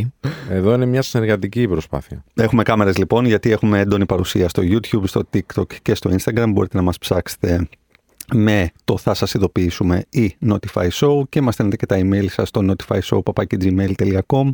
Εκεί τα κοιτάω συνήθως εγώ. Κάποια βιογραφικά τα στέλνω στον Δημήτρη για να τα κοιτάξει. Λογικά μέχρι το 2025 θα σας έχει απαντήσει. Είναι στόχος και αυτός. Δημήτρη. Τα κοιτάω, δεν απαντάω. Αλλά τα κοιτάω. Ωραία. Και χρόνια πολλά στους Γιάννηδες και πάλι. Και χτες για τους Φώτιδες, τους Φάνιδες. Σωστό, Φώτιδες, Φάνιδες κτλ. Και γενικότερα χρόνια πολλά για τις ημέρες. Καλή χρονιά. Και λέμε να περάσουμε κατευθείαν έτσι, σε 2 πολύ ενδιαφέροντες καλεσμένους. Έχω τη χαρά και την τιμή να γνωρίζω τον ένα από τους 2 προσωπικά τα τελευταία δεν ξέρω πόσα χρόνια, 10 χρόνια περίπου. Είναι ο Παναγιώτης ο Γκεζερλής, ο οποίος είναι ο CEO και ο πρόεδρος της Convert Group, και εγώ θα έβαζα ότι είναι και ο πώς να το πω τώρα, ο κλειδοκράτορ του e-commerce στην Ελλάδα, και όποιος θέλει ας ψάξει, ας γκουγκλάρει λίγο το όνομά του για να καταλάβει όπου ξεκίνησε και τι έχει καταφέρει μέχρι σήμερα. Τώρα όλοι θα νομίζετε ότι θα μιλήσουμε για το e-commerce, για το evolution του e-commerce στο ελληνικό επιχειρήν, για την Convert Group που έχει καταφέρει πάρα πολλά πράγματα. Αυτό μάλλον θα το κάνουμε σε κάποια άλλη εκπομπή.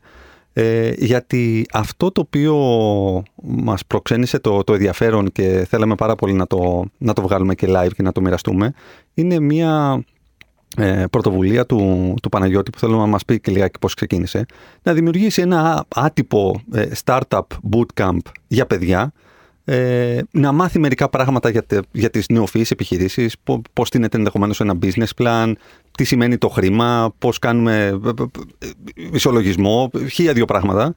Και μετά ξαφνικά εκεί που περιηγούμουν στα stories μου στο Instagram, βλέπω ξαφνικά τον Παναγιώτη να έχει βάλει ένα τραπέζι έξω από το σπίτι του παιδιά, στο πεζοδρόμιο, το γιο του να του έχει πάρει πράγματα κτλ. Και να κάνει κανονικό πολιτήριο, όπως βλέπουμε στην Αμερική, ας πούμε, για παράδειγμα, σε ξένες χώρες. Το garage sale. Ναι, ακριβώς. Και το ονόμασε yard sale, με ωράριο κανονικό Δευτέρα με Παρασκευή. Και μου προξένησε πάρα πολύ το ενδιαφέρον και λέω, να. Κάτι το οποίο δεν γίνεται γενικότερα στα σχολεία, να κάτι το οποίο δεν έχουμε και να κάτι το οποίο πραγματικά παρουσιάζει πολύ ενδιαφέρον να το παρουσιάσουμε. Λοιπόν, Παναγιώτης Γκεζερλής και Γιώργος Γκεζερλής, μαθητής Τετάρτης Δημοτικού ο Γιώργος, καλησπερίζουμε και τους δύο. Γεια σου Κωνσταντίνο, γεια σου Δημήτρη, γεια σου Σπύρο. Καλησπέρα, καλώς ήρθατε. Καλή χρονιά. Ευχαριστούμε για την πρόσκληση. Καλή χρονιά, με ανεμελιά. Έτσι. Ωραία. Λοιπόν, Παναγιώτη, έκανα ένα πρώτο intro. Ο λόγος εσένα να μας πεις λιγάκι πώς δημιουργήθηκε αυτή η ιδέα, πώς την υλοποίησες, τι κατάλαβες μέσα από αυτό και έτσι να το πάμε λιγάκι συζητώντας, γιατί είναι πολύ καινοτόμο, θα έλεγα, στα δικά μου τουλάχιστον τα μάτια. Ναι, με χαρά. Έχω και το γιο μου δίπλα, οπότε θα σας πει αυτός πώς ξεκίνησε η ιδέα του Yard Sale ή του Garage Sale. Εγώ να σας πω αυτό που είπες, Κωνσταντίνε, ότι στην εταιρεία σκεφτήκαμε σε μια δράση να εκπαιδεύσουμε νέα παιδιά στην επιχειρηματικότητα. Τώρα νέα παιδιά όχι ηλικίου ή στο πανεπιστήμιο, αλλά παιδιά που είναι από 10 ετών έως 14. Και έτσι τώρα στις γιορτές τους καλέσαμε στην εταιρεία μας, ήρθαν 20 παιδάκια, ήταν παιδιά των συναδέλφων μας, των μετόχων μας, κάποιων φίλων, και τους μάθαμε σε αυτή την ηλικία, Τετάρτη Δημοτικού έως Δευτέρα Τρίτη Γυμνασίου, τους μάθαμε finance, marketing, business, HR, κάναν 2 ώρες προγραμματισμό με τον Γιώργο το Πάνζαρη που είναι φοβερής κατάρτισης γύρω από το engineering. Τους δείξαμε τι σημαίνει product, τι σημαίνει customer success, τι σημαίνει τεχνολογική επιχείρηση, και εκπλαγήκαμε κι εμείς οι ίδιοι που σχεδιάσαμε αυτό το κόνσεπτ από το πώς ρουφάνε τα νέα παιδιά την πληροφορία ακόμα και για αυτά τα πράγματα. Σκεφτείτε, στο τέλος τους βάλαμε και κάποιες ερωτήσεις έτσι, για να πάρουν το πιστοποιητικό συμμετοχής, και απαντήσαμε ερωτήσεις: τι είναι το καταστατικό μιας επιχείρησης, ποιος είναι ο σκοπός μιας επιχείρησης, τι σημαίνει marketing και πολλά τέτοια πράγματα. Εγώ πιστεύω πάρα πολύ στο μυαλό και στις δυνατότητες και στις τρομερές δυνάμεις των νέων παιδιών, και ότι πρέπει να τους δίνουμε ερεθίσματα. Γι' αυτό το σκεφτήκαμε στην εταιρεία σε διάφορες ενέργειες που κάνουμε, και ξέρεις Κωνσταντίνε, να πιάσουμε μικρά παιδιά, και μάλλον θα το ξανακάνουμε με τόσο χαρά που πήραμε κι εμείς οι ίδιοι. Γιατί ξέρετε αυτό, και εσύ να καταλαβαίνεις Κωνσταντίνε, και σίγουρα και ο Δημήτρης και ο Σπύρος, παίρνεις και τρομερή ικανοποίηση εσωτερικά όταν βλέπεις να προσφέρεις γνώση και σε τέτοιες ηλικίες.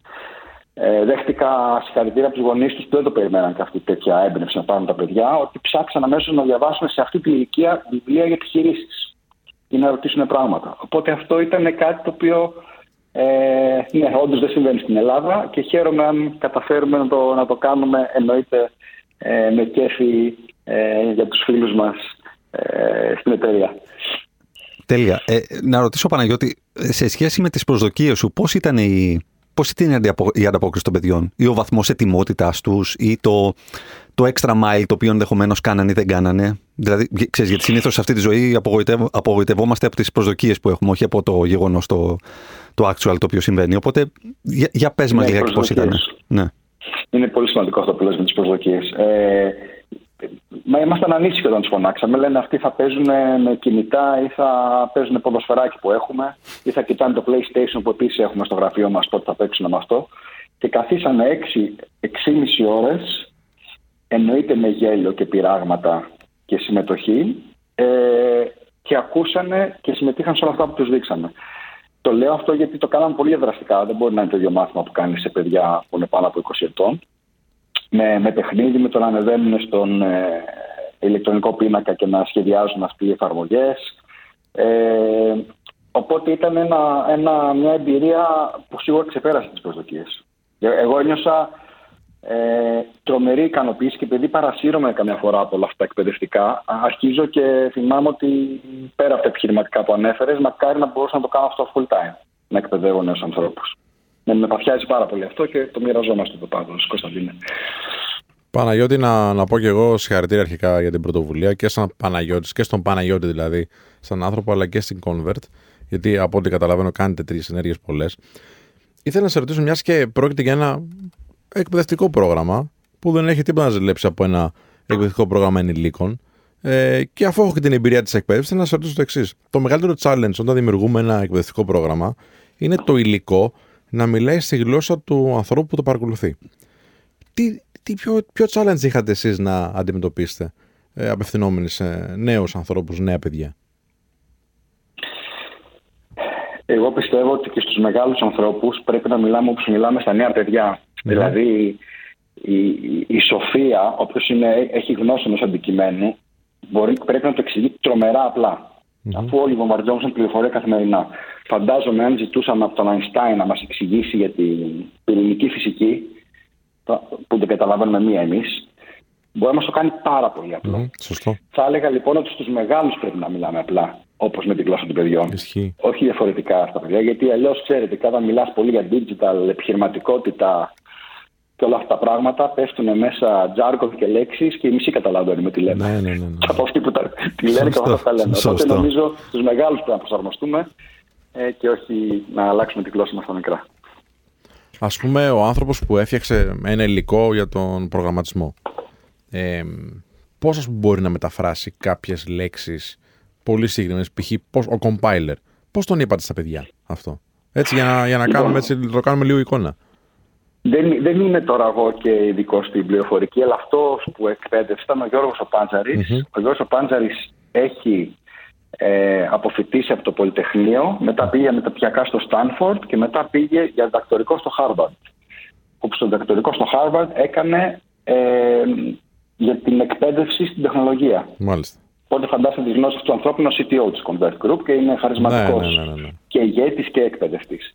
Αυτός λοιπόν τους έβαλε παιχνιδάκια για να τους εξηγήσει πώς δίνονται οι εντολές, πώς είναι τα functions, και έπρεπε τα παιδιά να ανεβαίνουν στον πίνακα ένα-ένα και να κωδικούν ένα ρομποτάκι να κάνει κινήσεις ώστε να δείχνει πώς δίνεις εντολές σε έναν υπολογιστή, πώς τις γράφεις, πώς εμφανίζονται τα bugs και όλα αυτά τα πράγματα. Οπότε υπήρχε ο τρόπος που τους πέρασε πάρα πολλά πράγματα που μπορώ να σας πω ότι και εγώ δεν τα ξέρω πλήρως, αλλά αυτά που έδειξες στα μικρά παιδιά. Τέλειο. Έχω και μία ακόμα ερώτηση και ήθελα να απευθυνθώ σε πιο ανθρώπινη πλευρά του Παναγιώτη. Θυμάμαι, Παναγιώτη, κάποια στιγμή, επειδή ο πατέρας μου ήταν επιχειρηματίας, όταν του ανακοίνωσα κι εγώ, σαν νέο παιδί, ότι ξέρεις, δεν με βλέπω να ακολουθώ το δικό σου δρόμο, δηλαδή να πάρω την επιχείρησή σου και να τη συνεχίσω, θυμάμαι μια απογοήτευση. Πώς βλέπεις, προφανώς κάνατε αυτή την ενέργεια γιατί θέλετε οι άνθρωποι που, οι απογονείς σας τέλος πάντων, να έχουν κάποιες γνώσεις που έχετε κι εσείς. Πώς θα το βλέπεις όμως, αν σου λέγει ο γιος σου ότι ξέρεις τι, δεν θέλω να είμαι επιχειρηματίας, θέλω να είμαι κάτι άλλο? Εννοείται. Άμα ρωτήσετε το γιο μου τι θέλει να γίνει, τον έχω και δίπλα μου, τι θέλει να γίνεις, Γιώργο? Θέλω να γίνω YouTuber. Ωραίος. Θεούλης. Νομίζω ότι πήρα την απάντησή σας και είμαι πολύ χαρούμενος με αυτό που σκέφτεται. Και δικός μου πατέρας ήθελε να ακολουθήσω δικά τη δουλειά και καταπιέστηκα από αυτό, για να είμαι ειλικρινής, γιατί σε αυτήν την εκπομπή νομίζω μιλάτε και για συναισθήματα. Οπότε πραγματικά ό,τι θέλει να κάνει ο γιος μου ή η κόρη μου θα είμαι χαρούμενος, αρκεί να είναι αυτή ευχαριστημένη. Δεν έχω καμία... όχι προσδοκία, μην σας πω, θα στεναχωρηθώ κιόλας αν παρασυρθεί και τι να κάνω αυτό που κάνω εγώ, επειδή από εκεί έχει παραστάσει. Θέλω τόσο παραστάσεις για τα πάντα. Τέλειο, πολύ ωραία. Και από ό,τι βλέπετε προς το παρόν, YouTuber. Αλλά YouTuber να κάνεις τι, Γιώργο? Δηλαδή, τι θες να παρουσιάζεις? Καμιά φορά θα παίζω βιντεοπαιχνίδια, καμιά φορά θα κάνω βιντεάκια με πράγματα στην κανονική ζωή. Τέλειο. Μπορεί να βγάζεις πιο πολλά λεφτά από τον μπαμπά. Σίγουρα. Το ελπίζω. Βγάλτε άλλα στη φόρα, Γιώργο. Ένας μικρός Mr. Beast γεννιέται εδώ πέρα σήμερα. Καλησπέρα. Καλησπέρα και από μένα. Εγώ θα μιλήσω κατευθείαν με το φίλο μου τον Γιώργο. Και θέλω λίγο να μας πει πώς πήγε το yard sale συνολικά. Εγώ έχω δει τα stories, μου άρεσαν πάρα πολύ. Να πω το highlight μου ήταν η Δευτέρα που δεν είχε πάει καλά, είχε μόνο ένα πελάτη. Πώς του φάνηκε όλη αυτή η εμπειρία, ρε παιδί μου? Υπήρχε κάτι που του έλειψε, ποιο ήταν το αγαπημένο του σημείο? Γιώργο, πες τα μας όλα, μίλα ελεύθερα σαν να μιλάς σε φίλους σου.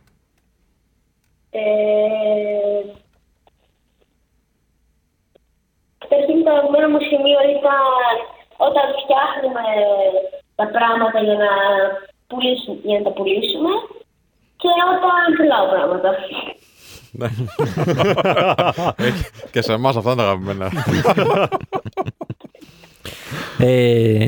Υπήρχε κάποιος πελάτης που σου φάνηκε πιο δύσκολος? Γιώργο, μην απαντήσεις για να βγούμε στην αυλή για το διάλειμμά μας στο γρήγορο και επιστρέφουμε με την απάντησή σου σε αυτή την ερώτηση που σου έκανε μόλις ο Δημήτρης. Λοιπόν, 989 Alpha Radio, επιστρέφουμε αμέσως. 989 Alpha Radio, επιστρέψαμε. Είναι η εκπομπή Θα Σας Ειδοποιήσουμε με Σπύρο Ανδριανό, Δημήτρη Κανέλη και Κωνσταντίνο Κίντζιο. Μεσημέρι Σαββάτου, χρόνια πολλά και καλή χρονιά σε όλες και όλους. Και είμαστε εδώ πέρα με τον Παναγιώτη Γκεζερλή και τον γιο του Γιώργο, μαθητή της Τετάρτης Δημοτικού, με έναν φιλόδοξο και επίδοξο YouTuber, θα έλεγα εγώ, ενδεχομένως και επιχειρηματία, αλλά πάμε λιγάκι στην ερώτηση που έκανε ο Δημήτρης. YouTuber και entrepreneur μαζί. Αυτό. Γιώργο, επαναλαμβάνω την ερώτηση. Θέλω να μου πεις ποιος πελάτης σου φάνηκε πιο δύσκολος από αυτούς που ήρθαν να αγοράσουν και από το μικρό σου business. Λοιπόν, ο πιο δύσκολος πελάτης ήταν μια γιαγιάκα που έβλεπε τα πράγματα, έλεγε δεν το χρειάζομαι, μετά έβλεπε κάτι άλλο που νομίζει ότι χρειάζεται, μετά έλεγε ότι δεν το χρειάζεται και πήρε τουλάχιστον 40 λεπτά να βρει κάτι. Φοβερό, φοβερό. Θα το ξανά κάνεις, Γιώργο? Ναι, σίγουρα. Σου άρεσε τόσο πολύ, ωραία. Και το βλέπουμε και σαν παιχνίδι. Μπράβο, μπράβο και στον Γιώργο και στον Παναγιώτη. Γιώργο, τι είναι ένα πράγμα που δεν σου άρεσε από όλη τη διαδικασία, που σε ξενέρωσε, που θα ήθελες να το δώσεις να το κάνει κάποιος άλλος? Καταρχήν δεν μου άρεσε να περίμενα τους πελάτες. Όταν περίμενες τους πελάτες? Ναι. Okay. Που δεν έρχονται, ξέρεις. Το κομμάτι ήταν όλος ο δρόμος άδειος. Περνούσε ένα μάτι ανά 10 λεπτά.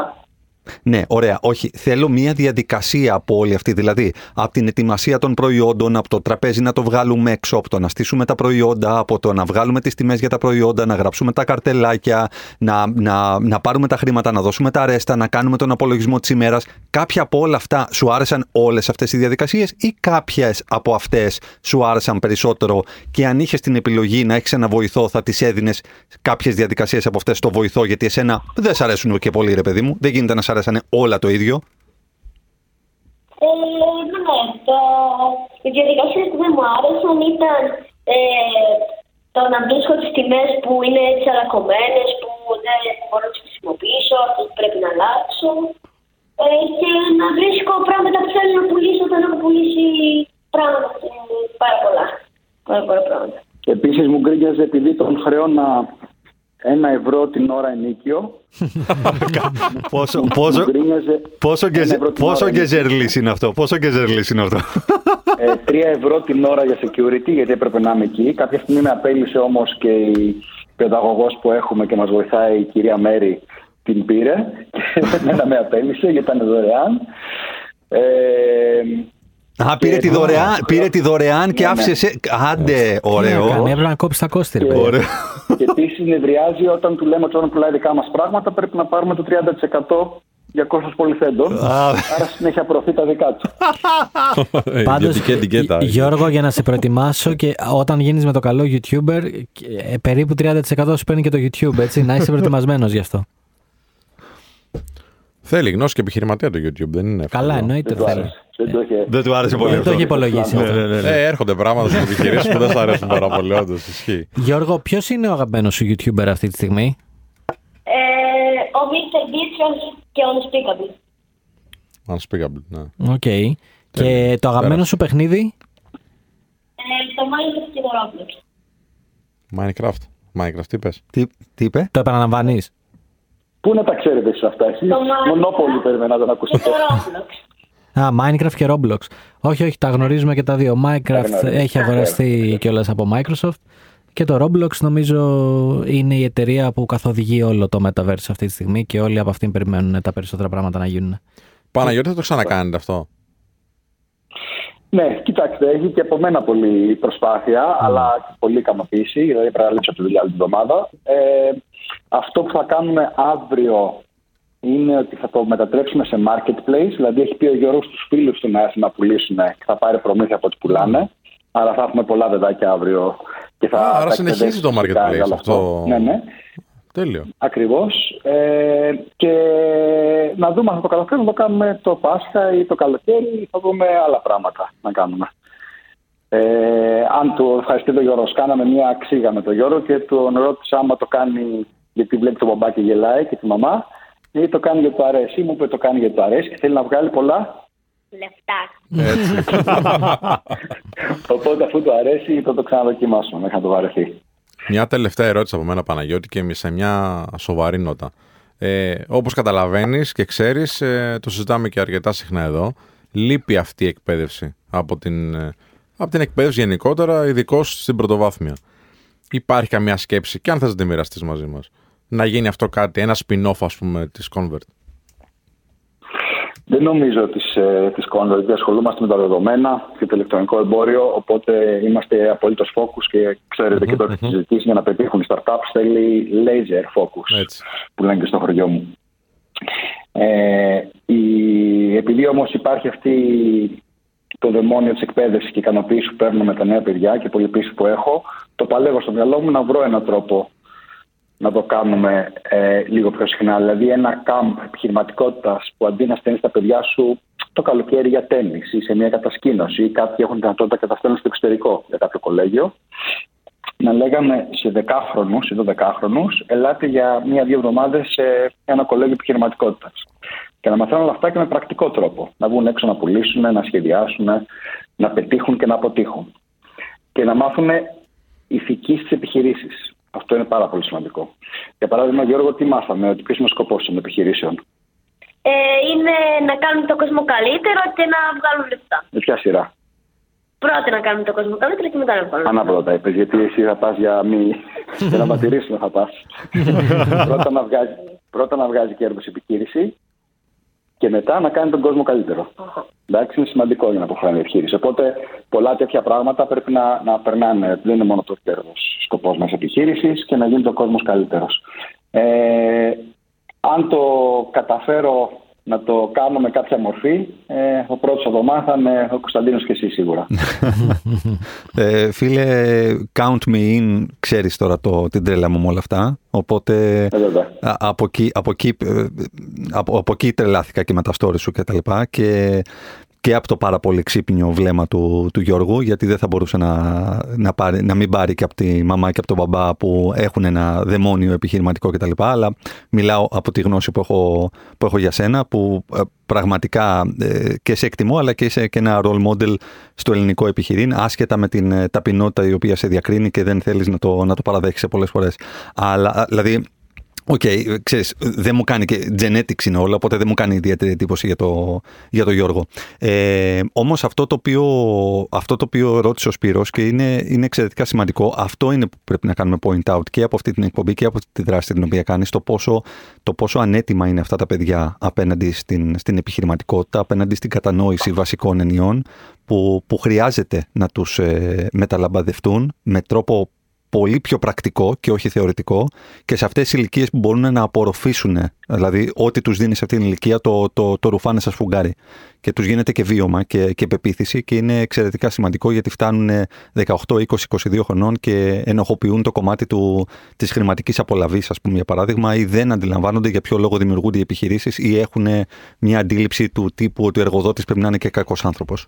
Οπότε είναι εξαιρετικά σημαντικό αυτό το πράγμα με κάποιο τρόπο να, δεν ξέρω, θα πω μεγάλη κουβέντα, θεσμοθέτηση, αλλά τέλος πάντων να γίνει ένα ritual, να γίνει μια συνήθεια και πραγματικά και όλοι μας, μιλάω και εκ μέρους και του Σπύρου και του Δημήτρη, είμαστε στη διάθεσή σου για να δούμε πώς μπορούμε να το πετύχουμε. Αλλά και προσωπικά εγώ και Σάρι Τζεν και όπως μπορούμε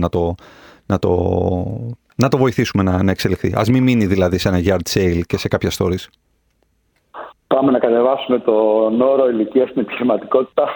Θα πάμε στα 10, μετά πάμε στα 8, μετά πάμε στα 6. Κοίτα, θα τρελαθούμε μετά. Ναι, μακάρι. Λείπει πάρα πολύ από τη χώρα. Ευτυχισμένα να γίνουν τα παιδιά μας. Νομίζω, άμα γίνουν ευτυχισμένα, ό,τι ακολουθήσει μετά θα είναι σημαντικό. Μα ναι, το πρωί και να τους μάθουμε να είναι ευτυχισμένα. Αυτό είναι σημαντικό. Και για να είναι ευτυχισμένα πρέπει να έχουν και επιλογές. Αυτό είναι σημαντικό. Και, σωστά, και αν δεν έχουν γνώση, δεν έχουν και επιλογές. Γιατί νομίζουν ότι η ζωή είναι μόνο αυτό το οποίο μαθαίνουν στο σχολείο. Αυτό είναι το κυρίως, αν θέλεις, πρόβλημα, κατά με. Δηλαδή, μια σχολή επιχειρηματικότητας το καλοκαίρι που θα πάνε 2 εβδομάδες, δεν είναι ότι το κάνεις για να γίνουν επιχειρηματίες, είναι το κάνεις για να καταλάβουν τι σημαίνει επιχειρηματικότητα και να δουν να τους ταιριάζει τελικά. Αν είστε κι εσείς μέσα, μου φαίνεται μέχρι το καλοκαίρι κάτι θα κάνουμε. New Year's Resolution. Αυτές οι ωραίες παρέες γίνονται. Έτσι. Αυτές τις πρωτοβουλίες. Έτσι. Ωραία. Λοιπόν, παιδιά, είμαστε OK. Εμένα ο Γιώργος με έχει καλύψει πλήρως. Ναι, και τον Γιώργο πρέπει να τον γνωρίσουμε και από κοντά. Εμείς πάμε να τον φανούμε μια μέρα στην εκπομπή από εδώ. Χωρίς τον Παναγιώτη, δεν τον χρειάζομαι. Λοιπόν, Γιώργο και Παναγιώτη, σας ευχαριστούμε. Μου κάνε με το νόημα που τρίβεις τα 3 δάχτυλα, που σημαίνει πόσα λεφτά θα μου δώσουν. Πόσα λεφτά θα μου δώσεις εσύ, Παπα. Ακριβώς, αυτό δεν κάλεσα, ναι. Φανταστικό. Λοιπόν, παιδιά, σας ευχαριστούμε πάρα πολύ. Γιώργο, συγχαρητήρια και για το legging σου και για την ετοιμότητά σου και για τον τρόπο που στα stories σε είδα να κινείσαι και να διαπραγματεύεσαι και να μιλάς. Είναι καθόλου επαγγελματικός και έτσι πολύ εμπνευστικός και σε γουστάρουμε πάρα πολύ. Οπότε συνέχισε ό,τι κάνεις, είτε γίνεις YouTuber, είτε επιχειρηματής, είτε οτιδήποτε άλλο. Είμαστε σίγουροι ότι θα τα πας τέλεια, γιατί θα το κάνεις επειδή γουστάρεις και επειδή έχει και λεφτά προφανώς. Οπότε, Παναγιώτη, να χαίρεσαι και την κόρη και το γιο, και συγχαρητήρια για την πρωτοβουλία. Πάντα είσαι ανήσυχο πνεύμα και είμαστε στη διάθεσή σου για ό,τι χρειαστείς. Σας ευχαριστούμε και εμείς για την πρόσκληση, Γιώργο.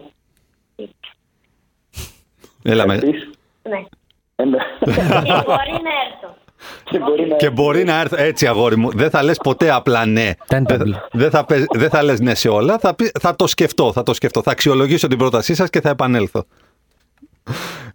Λοιπόν, και μια τελευταία ερώτηση. Γιώργο, τι ομάδα είμαστε? Ολυμπιακός. Ναι, ας κλείσουμε το τηλέφωνο σε αυτή τη φάση. Δεν καταλάβατε. Ο μπαμπάς είναι Παναθηναϊκός. Μα το ξέρω, γι' αυτό το... Επέλεξε και την ομάδα από μόνος του. Τέλεια. Λοιπόν, να είστε καλά. Γεια χαρά. 989 Alpha Radio, επιστρέψαμε. Είναι η εκπομπή θα σας ειδοποιήσουμε. Με Κωνσταντίνο Κίντζιο, Δημήτρη Κανέλη και Σπύρο Ανδριανό. Είχαμε μια πολύ ωραία κουβέντα με τον Παναγιώτη Γκεζερλή και τον γιο του τον Γιώργο. Που είναι 10 ετών ο Γιώργος. 10 χρονών. Τετάρτη δημοτικού, φίλε. Ναι. Και έκανε και yard sale και τα λοιπά. Κοίταξε, φίλε, εγώ Τετάρτη δημοτικού. Ήξερα πως ανοίγει μόνο τηλεόραση. Ή ήθελα να δω, ξέρω εγώ, τον Παναγικό. Αυτά ήξερα. Τετάρτη δημοτικού 10 χρονών, το 92 δηλαδή για μένα. Ναι, κάνα γήπεδο, κάνα μπασκετάκι να παίζουμε. Καράτε πήγαινα τότε. Ναι. Δεν ήξερα τώρα, δεν υπήρχε περίπτωση να βγάλω πάγκο έξω, να ανοίξω μαγαζάκι και να πουλάω πράγματα. Εγώ είχα βγάλει. Τι ηλικία. Δεν θα ήταν Τετάρτη, 5η-6η θα ήταν. Άργησες λίγο. Ναι, είμαι στους late preneurs. Τι πουλούσες? Νομίζω ότι όλα τα παιδιά που το έχουμε κάνει αυτό, καταλαβαίνω Σπύρο δεν είσαι σε αυτά. Δεν ήμουν, όχι. Εντάξει, δεν πειράζει. Πότε έκανα όμως σαν πρώτη επιχειρηματική κίνηση? Τίποτα, μαζί με τον αδελφό μου το είχαμε κάνει. Ξέρεις, παίρνεις κάποια παιχνίδια. Πήγαμε στους γονείς μας και λέμε μπορούμε να τα πουλήσουμε, ξέρω εγώ, απ' έξω. Και σου λέει ναι. Είχαμε εμπνευστεί κιόλας. Μόλις είχαμε πάει στα πρώτα πανηγύρια και είχαμε δει ότι ξέρεις, περπατάς σε έναν δρόμο και απλά αγοράζεις. Και μας είχε πει η μητέρα μου, ναι, λέει, βγάλτε, θα σας βάλω ένα ξύλο έξω, σε μια τάβλα, ένα τραπέζι. Βάλτε τα πάνω και πουλήστε τα. Ξέρεις, όποιος θέλει. Και όντως περνάει ο κόσμος, ξέρεις, σε βλέπει, λέει τώρα ένα παιδάκι, τι είναι αυτό, και περνάει και αγοράζει. Τι έχεις πουλήσει, θυμάστε τίποτα? Ναι, ρε, είχαμε πουλήσει κάτι παιχνιδάκια, κάτι αυτοκινητάκια, G.I. Joe, τέτοια πράγματα. Και επειδή. Είχες καλές τιμές ή ήσουν τίποτα? Περνάνε. Όχι, ρε, πολύ καλές τιμές. Και... Σίγουρα. Και ήμουνα μαζί με τον αδελφό μου που ο αδελφός μου ήταν τύπου. Α, πήρατε αυτό. Εντάξει, τότε πάρτε και αυτό δώρο. Α, έκανε bundle αυτός. Ναι. Έτσι έκανε bundle εδώ από προσφορές. Το κάναμε μία μέρα. Βγήκαμε νομίζω και τη δεύτερη μέρα, γιατί ξέρεις, αποκτάς λίγο το vibes ότι βγάζω λεφτά. Και αυτά τα λεφτά μπορώ να τα χρησιμοποιήσω για να πάρω άλλα παιχνίδια, τα καινούργια παιχνίδια που λέγω στη τηλεόραση. Μέχρι που νομίζω τη δεύτερη ή τρίτη μέρα μου είπε η μάνα μου, εντάξει, αρκετά. Να έχετε αδειάσει όλο το σπίτι. Όχι, τύπου, οκ, ρε παιδί μου, εντάξει, το κάνατε. Τώρα μην βγαίνετε κάθε μέρα εδώ απ' έξω και στην πάγκο.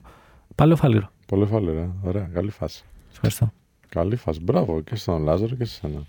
Εντάξει, είναι ωραίο. Είναι ωραίο. Καταλαβαίνω ότι μπορεί σε τρίτο παιδί να φαίνεται λίγο ότι και τώρα τι βγαίνεις και τα πλάσια, αλλά είναι ωραίο γιατί επειδή είναι local σε γειτονιά. Είναι και αυτό που είπε ο Γιώργος, ότι ξέρεις, υπάρχουν κάθεσαι εκεί πέρα απ' έξω και επειδή δεν είσαι σε κεντρικούς δρόμους, δεν είσαι στην Ερμού, δεν είσαι στο... Μπορεί να περάσει κάποιος, να σου πω, σε ένα 2ωρο, ξέρω εγώ, σε ένα 3ωρο. Οπότε ξέρεις, κάθεσαι εκεί πέρα και όταν περάσει και κάποιος, τον κοιτάς και από μακριά. Έρχεται. Τύπου, ξέρεις, τον πάρε κάτι. Με puppy eyes, ωριακά τον κοιτάς, είσαι και πιτσιρικάς, εντάξει, ξέρεις, όλα αυτά βοηθάνε. Προσομοιάζει πάρα πολύ πάντως το τι συμβαίνει στην πραγματικότητα. Για παράδειγμα, αν έχεις ένα κατάστημα, ας πούμε, για παράδειγμα, και αυτό που λέμε ότι μερικά καταστήματα μένουν και χωρίς ευταία, χωρίς τζίρο όλη την ημέρα. Εννοείται. Που βλέπουν τον κόσμο να περνάει και να μην ανοίγει η πόρτα τους. Κάποια μαγαζιά έχουν λιγότερο τζίρο από ό,τι είχε ο Γιώργος. Ναι, εννοείται. Ναι. Και πόσο ψυχοφθόρο είναι πάρα πολλές φορές. Παιδιά, σκεφτείτε έναν άνθρωπο που βρίσκεται μέσα σε ένα κατάστημα 8-10 ώρες και ανοίγει 3 φορές η πόρτα του και αυτοί οι 3 που θα μπουν δεν θα αγοράσουν κιόλας. Τι να σκεφτώ, πατέρας μου. Ναι, γι' αυτό το λέω, επειδή και εγώ έρχομαι από γονείς εμπόρους και ξέρω. Γιατί είναι τελείως διαφορετικό να έχεις ένα καφέ ή ένα mini market κτλ. Που έχεις σε διάδραση με κόσμο και τελείως διαφορετικό ξέρεις, να πουλάς, ας πούμε, δίσκους, να πουλάς. Και μου λέει και ο πατέρας μου να σε ρωτήσω για κάτι βινίλια που έχει παλιά, Barry White και BG's κτλ. Αν έχουν καμία αξία. Έχουνε. Πρέπει να τα φέρεις από το σπίτι να τα δούμε. Για να τα δει ο ειδικός να σου πει. Ωραία, τέλεια. Μην αγώνεις, άμα κάτι έχει αξία, θα στα αγοράσει επί τόπου. Δεν έχει κολλήματα σε αυτά. Έχει ενδιαφέρον να δούμε με ποια κριτήρια βλέπεις αν έχει αξία ένας δίσκος, ένας CD κτλ. Το νούμερο 1 είναι η κατάσταση του δίσκου, του βινιλίου. Γιατί εδώ πέρα μιλάμε για αναλογικό format. Οπότε όταν πας να το παίξεις στο pick-up, δεν γίνεται ο δίσκος στα βλάκια του να έχει χαρακτή κτλ. Και να πηδάει βελόνα. Οπότε το νούμερο 1 είναι το playability. Αυτό σε όποιο marketplace βινιλίων και να μπεις, είναι το πρώτο πράγμα που θα σου πούν όλοι. Αν το βινίλιο παίζει, πηδάει ή αν ακούγεται γενικά. Αυτό είναι το νούμερο 1. Από εκεί και πέρα, μετά είναι η συνολική κατάσταση του εξωφύλου, μέσα πώς είναι, γιατί πάρα πολλοί λένε, φίλε, το έχω στη βιβλιοθήκη μου 10 χρόνια. Δεν έχει σημασία, χαλάει ο δίσκος. Βέβαια, ναι. Υπάρχουν αμέτρητα καθαριστικά για να κρατάς τους δίσκους σου σε εντέλεια. Και μόνο που τους έχεις κάθετα, ο δίσκος τραβώνει. Εμένα τους έχουν πάντα καθιστούς, τέλος πάντων. Πρέπει να τους αλλάζει θέση, πρέπει να τους βάζει διαφορετικά, πρέπει να τους καθαρίζει συνέχεια γιατί μαζεύουν σκόνη και η σκόνη πάει στα βλάκια μέσα. Μέσα στη θήκη του. Ναι, εννοείται. Άντε, ρε. Ναι, ρε, εννοείται. Μαζεύουν σκόνη full. Γι' αυτό είναι, σου λέω, και πάρα πολλά τα καθαριστικά. Υπάρχει, και κλείνω και την παρένθεση, υπάρχουν ακόμα και πλυντήρια βινιλίου. Που βάζει το δίσκο μέσα, τον πλένει. Τον βγάζεις και είναι πεντακάθαρος. Τέλειο. Wow. Υπάρχουν, τι να σου πω, από καθαριστικά υπάρχουν τουλάχιστον 4-5 διαφορετικά. Υπάρχει βουρτσάκι με σπρέι, με πανάκι, τα πάντα. Να σου συνδέσω τώρα με κάτι που λέγαμε και πριν για τα CD, για τα βινίλια και την επιχειρηματικότητα. Τα πρώτα μου λεφτά μόνος μου τα έβγαλα στο γυμνάσιο.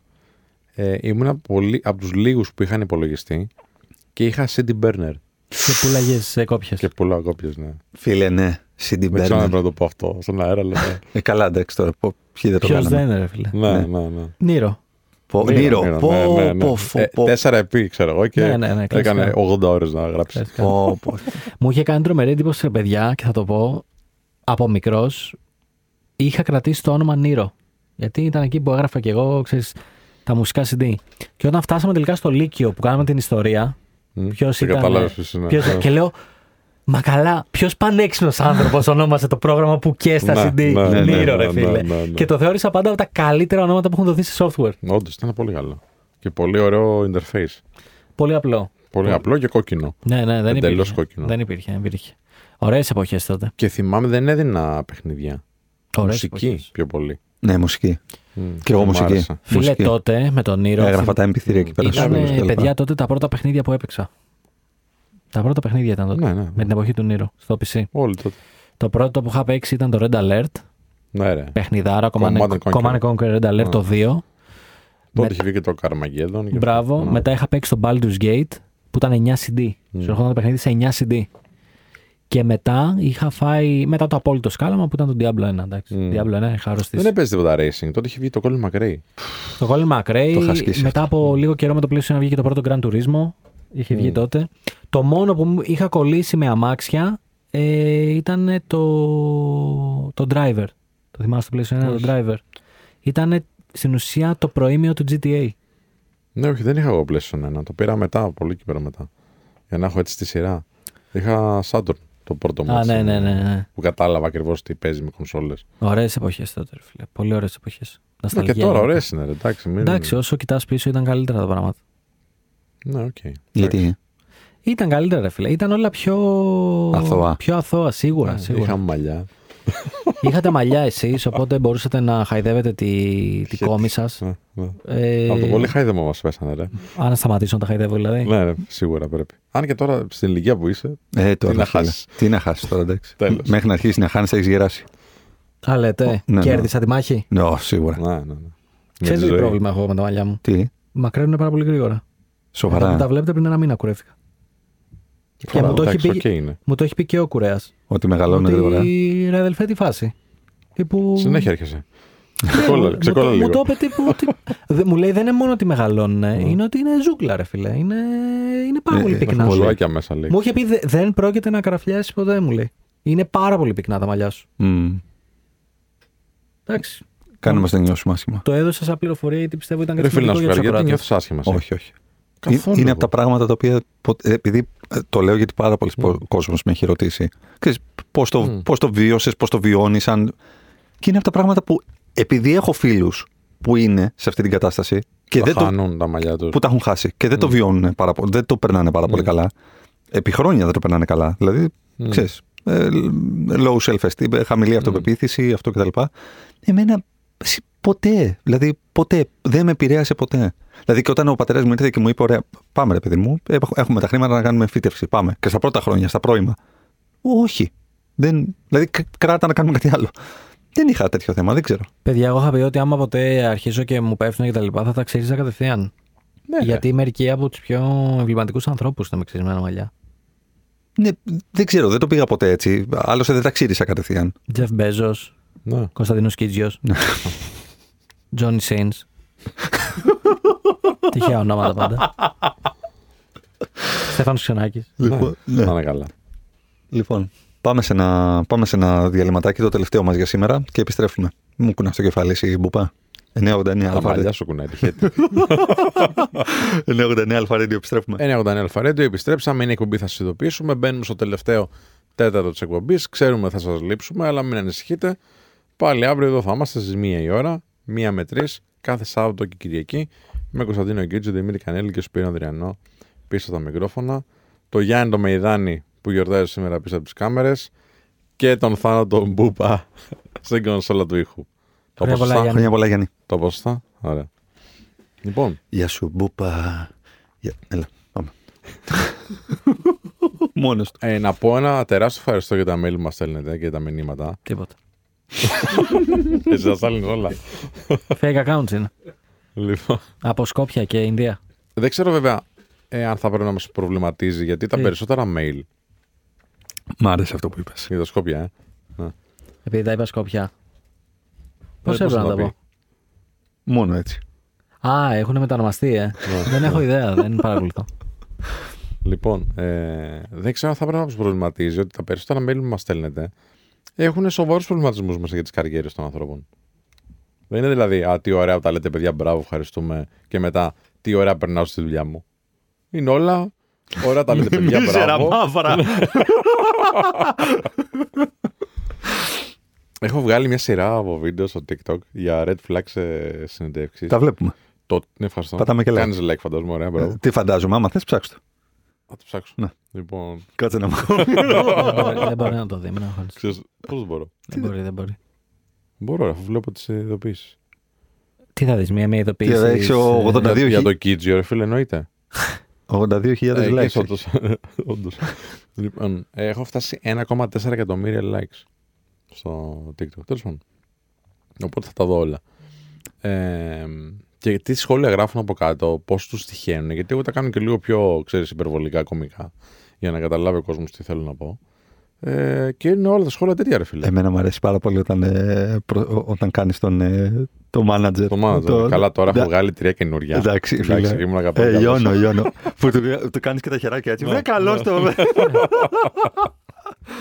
Μπείτε, παιδιά, στο TikTok του Σπύρου του Ανδριανού, στο TikTok, στο account του. Εντάξει, τα red flags είναι φανταστικά. Αλλά είναι και φανταστικές οι υποκριτικές ικανότητες του Σπύρου Ανδριανού.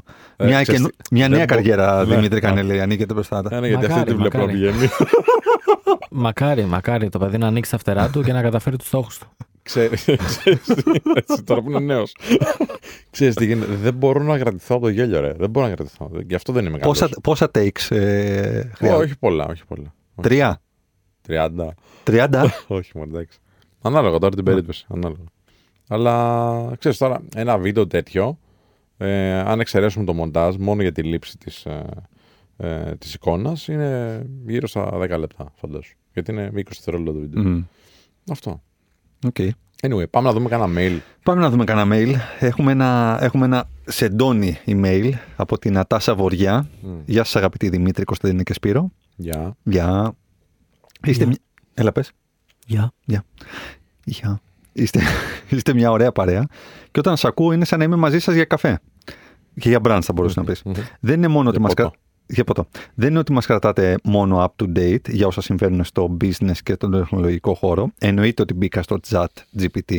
Είστε ετοιμόλογοι, κατακαδόροι, δείχνετε ευάλωτοι και βγάζετε κάτι αυθεντικό γεγονός που μας κάνει να σας νιώθουμε δικούς μας ανθρώπους. Σας ευχαριστούμε πάρα πολύ, Νατάσα μας. Το 300 σας podcast με εντρίγκαρε τόσο που με όθησε να σας στείλω τις σκέψεις που έκανα τη στιγμή που σας άκουγα. Αφορά στα social media και τις διαφημιστικές. Θα ήθελα να συμπληρώσω στα όσα πολύ σωστά αναφέρατε ότι το νούμερο ένα πρόβλημα στο να είναι νερόβραστο το περιεχόμενο στα social αλλά και γενικότερα σε online και offline καμπάνιες είναι η έλλειψη στρατηγικής marketing από πλευράς των εταιριών και κατ' επέκταση η αδυναμία σε content strategy, USP, media strategy και ό,τι συνεπάγεται μια επικοινωνία. Κάθε brand, μεγάλο ή μικρό, εταιρικό ή προϊόντικό, οφείλει πρώτα να χτίσει τα equities που θα δημιουργήσουν σύνδεση με τα κοινά στόχος και μετά να βγει μια οποιαδήποτε επικοινωνία. Τόσο το targeting όσο και το positioning είναι σημαντικό να έχουν δουλευτεί μετά από έρευνα. Δηλαδή, δεν αρκεί μια επικοινωνία να είναι απλά εφετζίδικη, αλλά να βασίζεται σε μια στρατηγική που διαμορφώθηκε με βάση τις αντιλήψεις, τις τάσεις και τη συμπεριφορά των καταναλωτών. Ωστόσο, μας λέει, έχω διαπιστώσει ακόμα ένα σημαντικό θέμα. Συχνά οι account managers, οι account executives κτλ., στα agencies δεν μπορούν να κάνουν σωστό debrief στους δημιουργικούς, παρότι υπάρχει στρατηγική.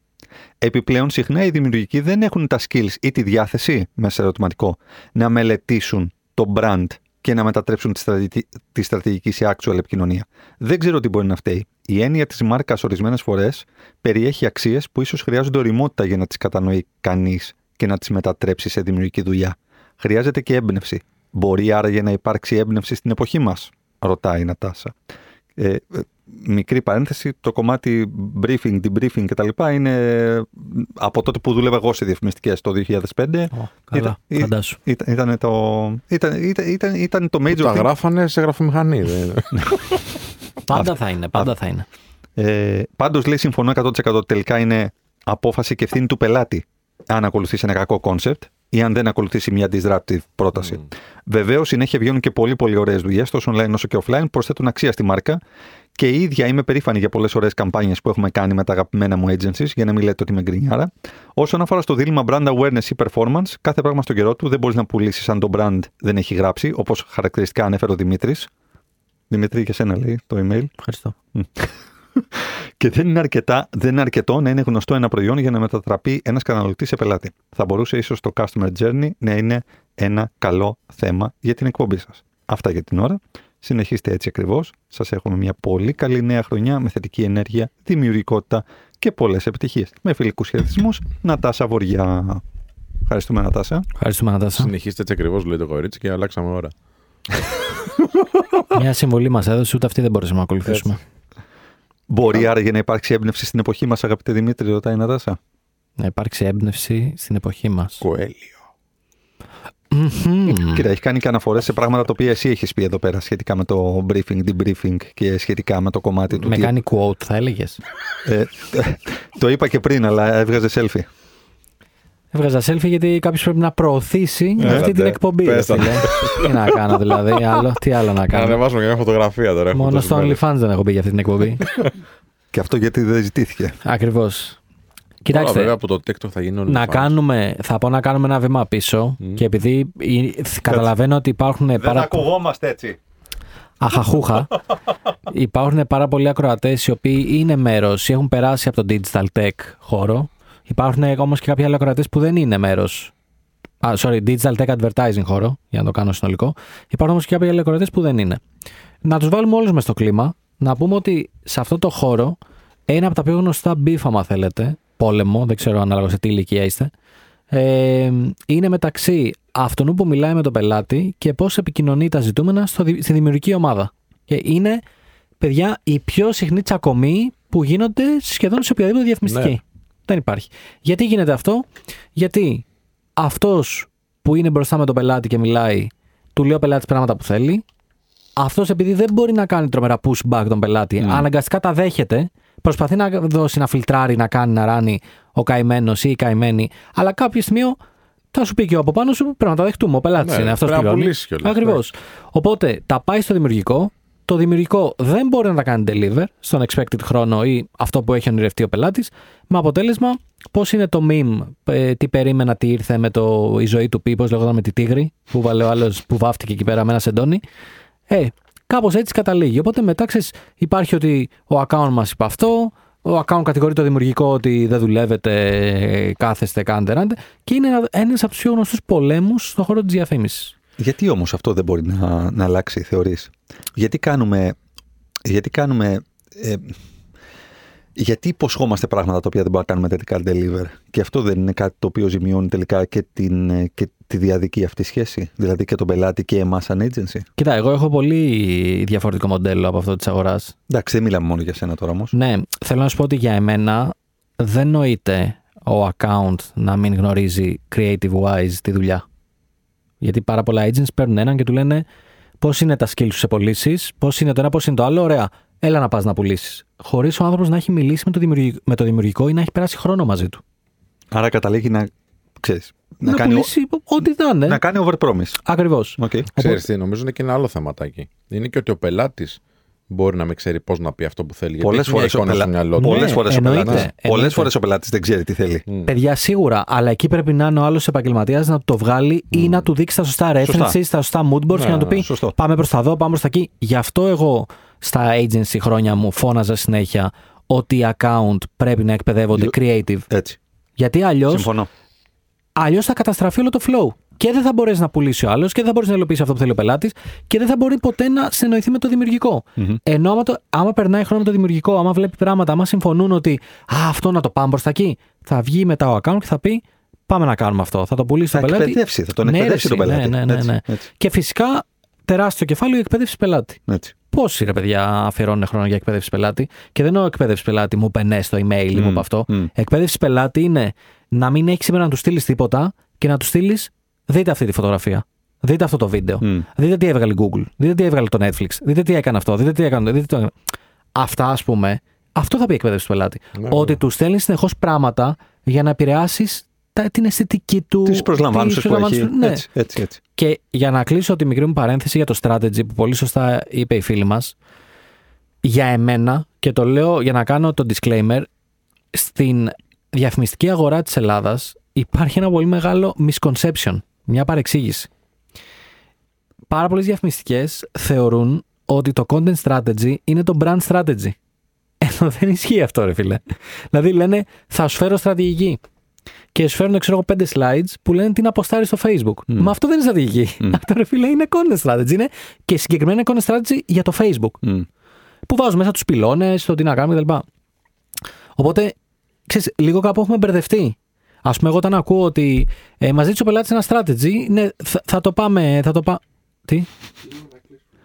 Κοίτα, κόβει τον. Άσε μας να μιλήσουμε. Καλά, κόβει τον παραγωγό. Δημιουργεί εδώ. Κόβει τον παραγωγό έτσι, ας πούμε, λίγο να κλείσουμε. Μήπως έχουμε δώσει πολύ αέρα. Έχουμε δώσει πολύ αέρα. Δεν είναι επαγγελματισμός. Λοιπόν, άσε να σε κλείσει τον αέρα, να τον πάμε στην ουσία. Αυτό που έλεγα και κλείνω είναι, ρε παιδί μου, ότι μιλάω με παιδιά και μου λένε: Α, ναι, μαζί τους ο πελάτης μια στρατηγική, θα τον τυπάμε σε 2 μέρες. Κάτσε, ρε, πώς βγαίνει η στρατηγική σε 2 μέρες. Εγώ για παρουσία στρατηγικής παίρνω 1 μήνα. Αλλιώς δεν είναι στρατηγική. Αλλιώς είναι, ναι, πάρα αυτά τα post και post τα ρέντα στο Facebook. Οπότε, σε αυτό που λέει η φίλη μας Νατάσα και το έχει πιάσει από ό,τι φαίνεται, υπάρχει τρελό misconception στην αγορά. Και αυτό κυρίως γιατί, παιδιά από την αγορά λείπουν πολύ σοβαρά στρατηγικά μυαλά. Πολύ frozen yogurt. Λοιπόν, τέλεια. Εντάξει. Ορίστε, ρε Θάνο. Ορίστε, τελειώσαμε, μεγάλε. Εντάξει. Τι να πούμε. Τελειώσαμε και για σήμερα. Αυτό είναι το bullying που δεχόμαστε εδώ. Κύριε Χατζή, ακούτε. Λοιπόν, όχι, τον αγαπάμε το Θάνο, τον αγαπάμε. Όχι πάντα. Λοιπόν, αυτό ήταν το κεφάλι του Θάνου που ακούστηκε. Λοιπόν, ευχαριστούμε για την ακρόαση. Αύριο πάλι 1 η ώρα done πλέον. 1 η ώρα, συντονιστείτε 1 η ώρα στους 98,9 Alpha Radio. Να έχετε φάει το branch, να έχετε πάρει δυνάμεις. Μέχρι τότε να περάσετε πάρα πολύ ωραία. Έχουμε πολύ ωραία θέματα αύριο, Κυριακούλα. Λοιπόν, μέχρι τότε να είστε καλά, να προσέχετε. Γεια χαρά.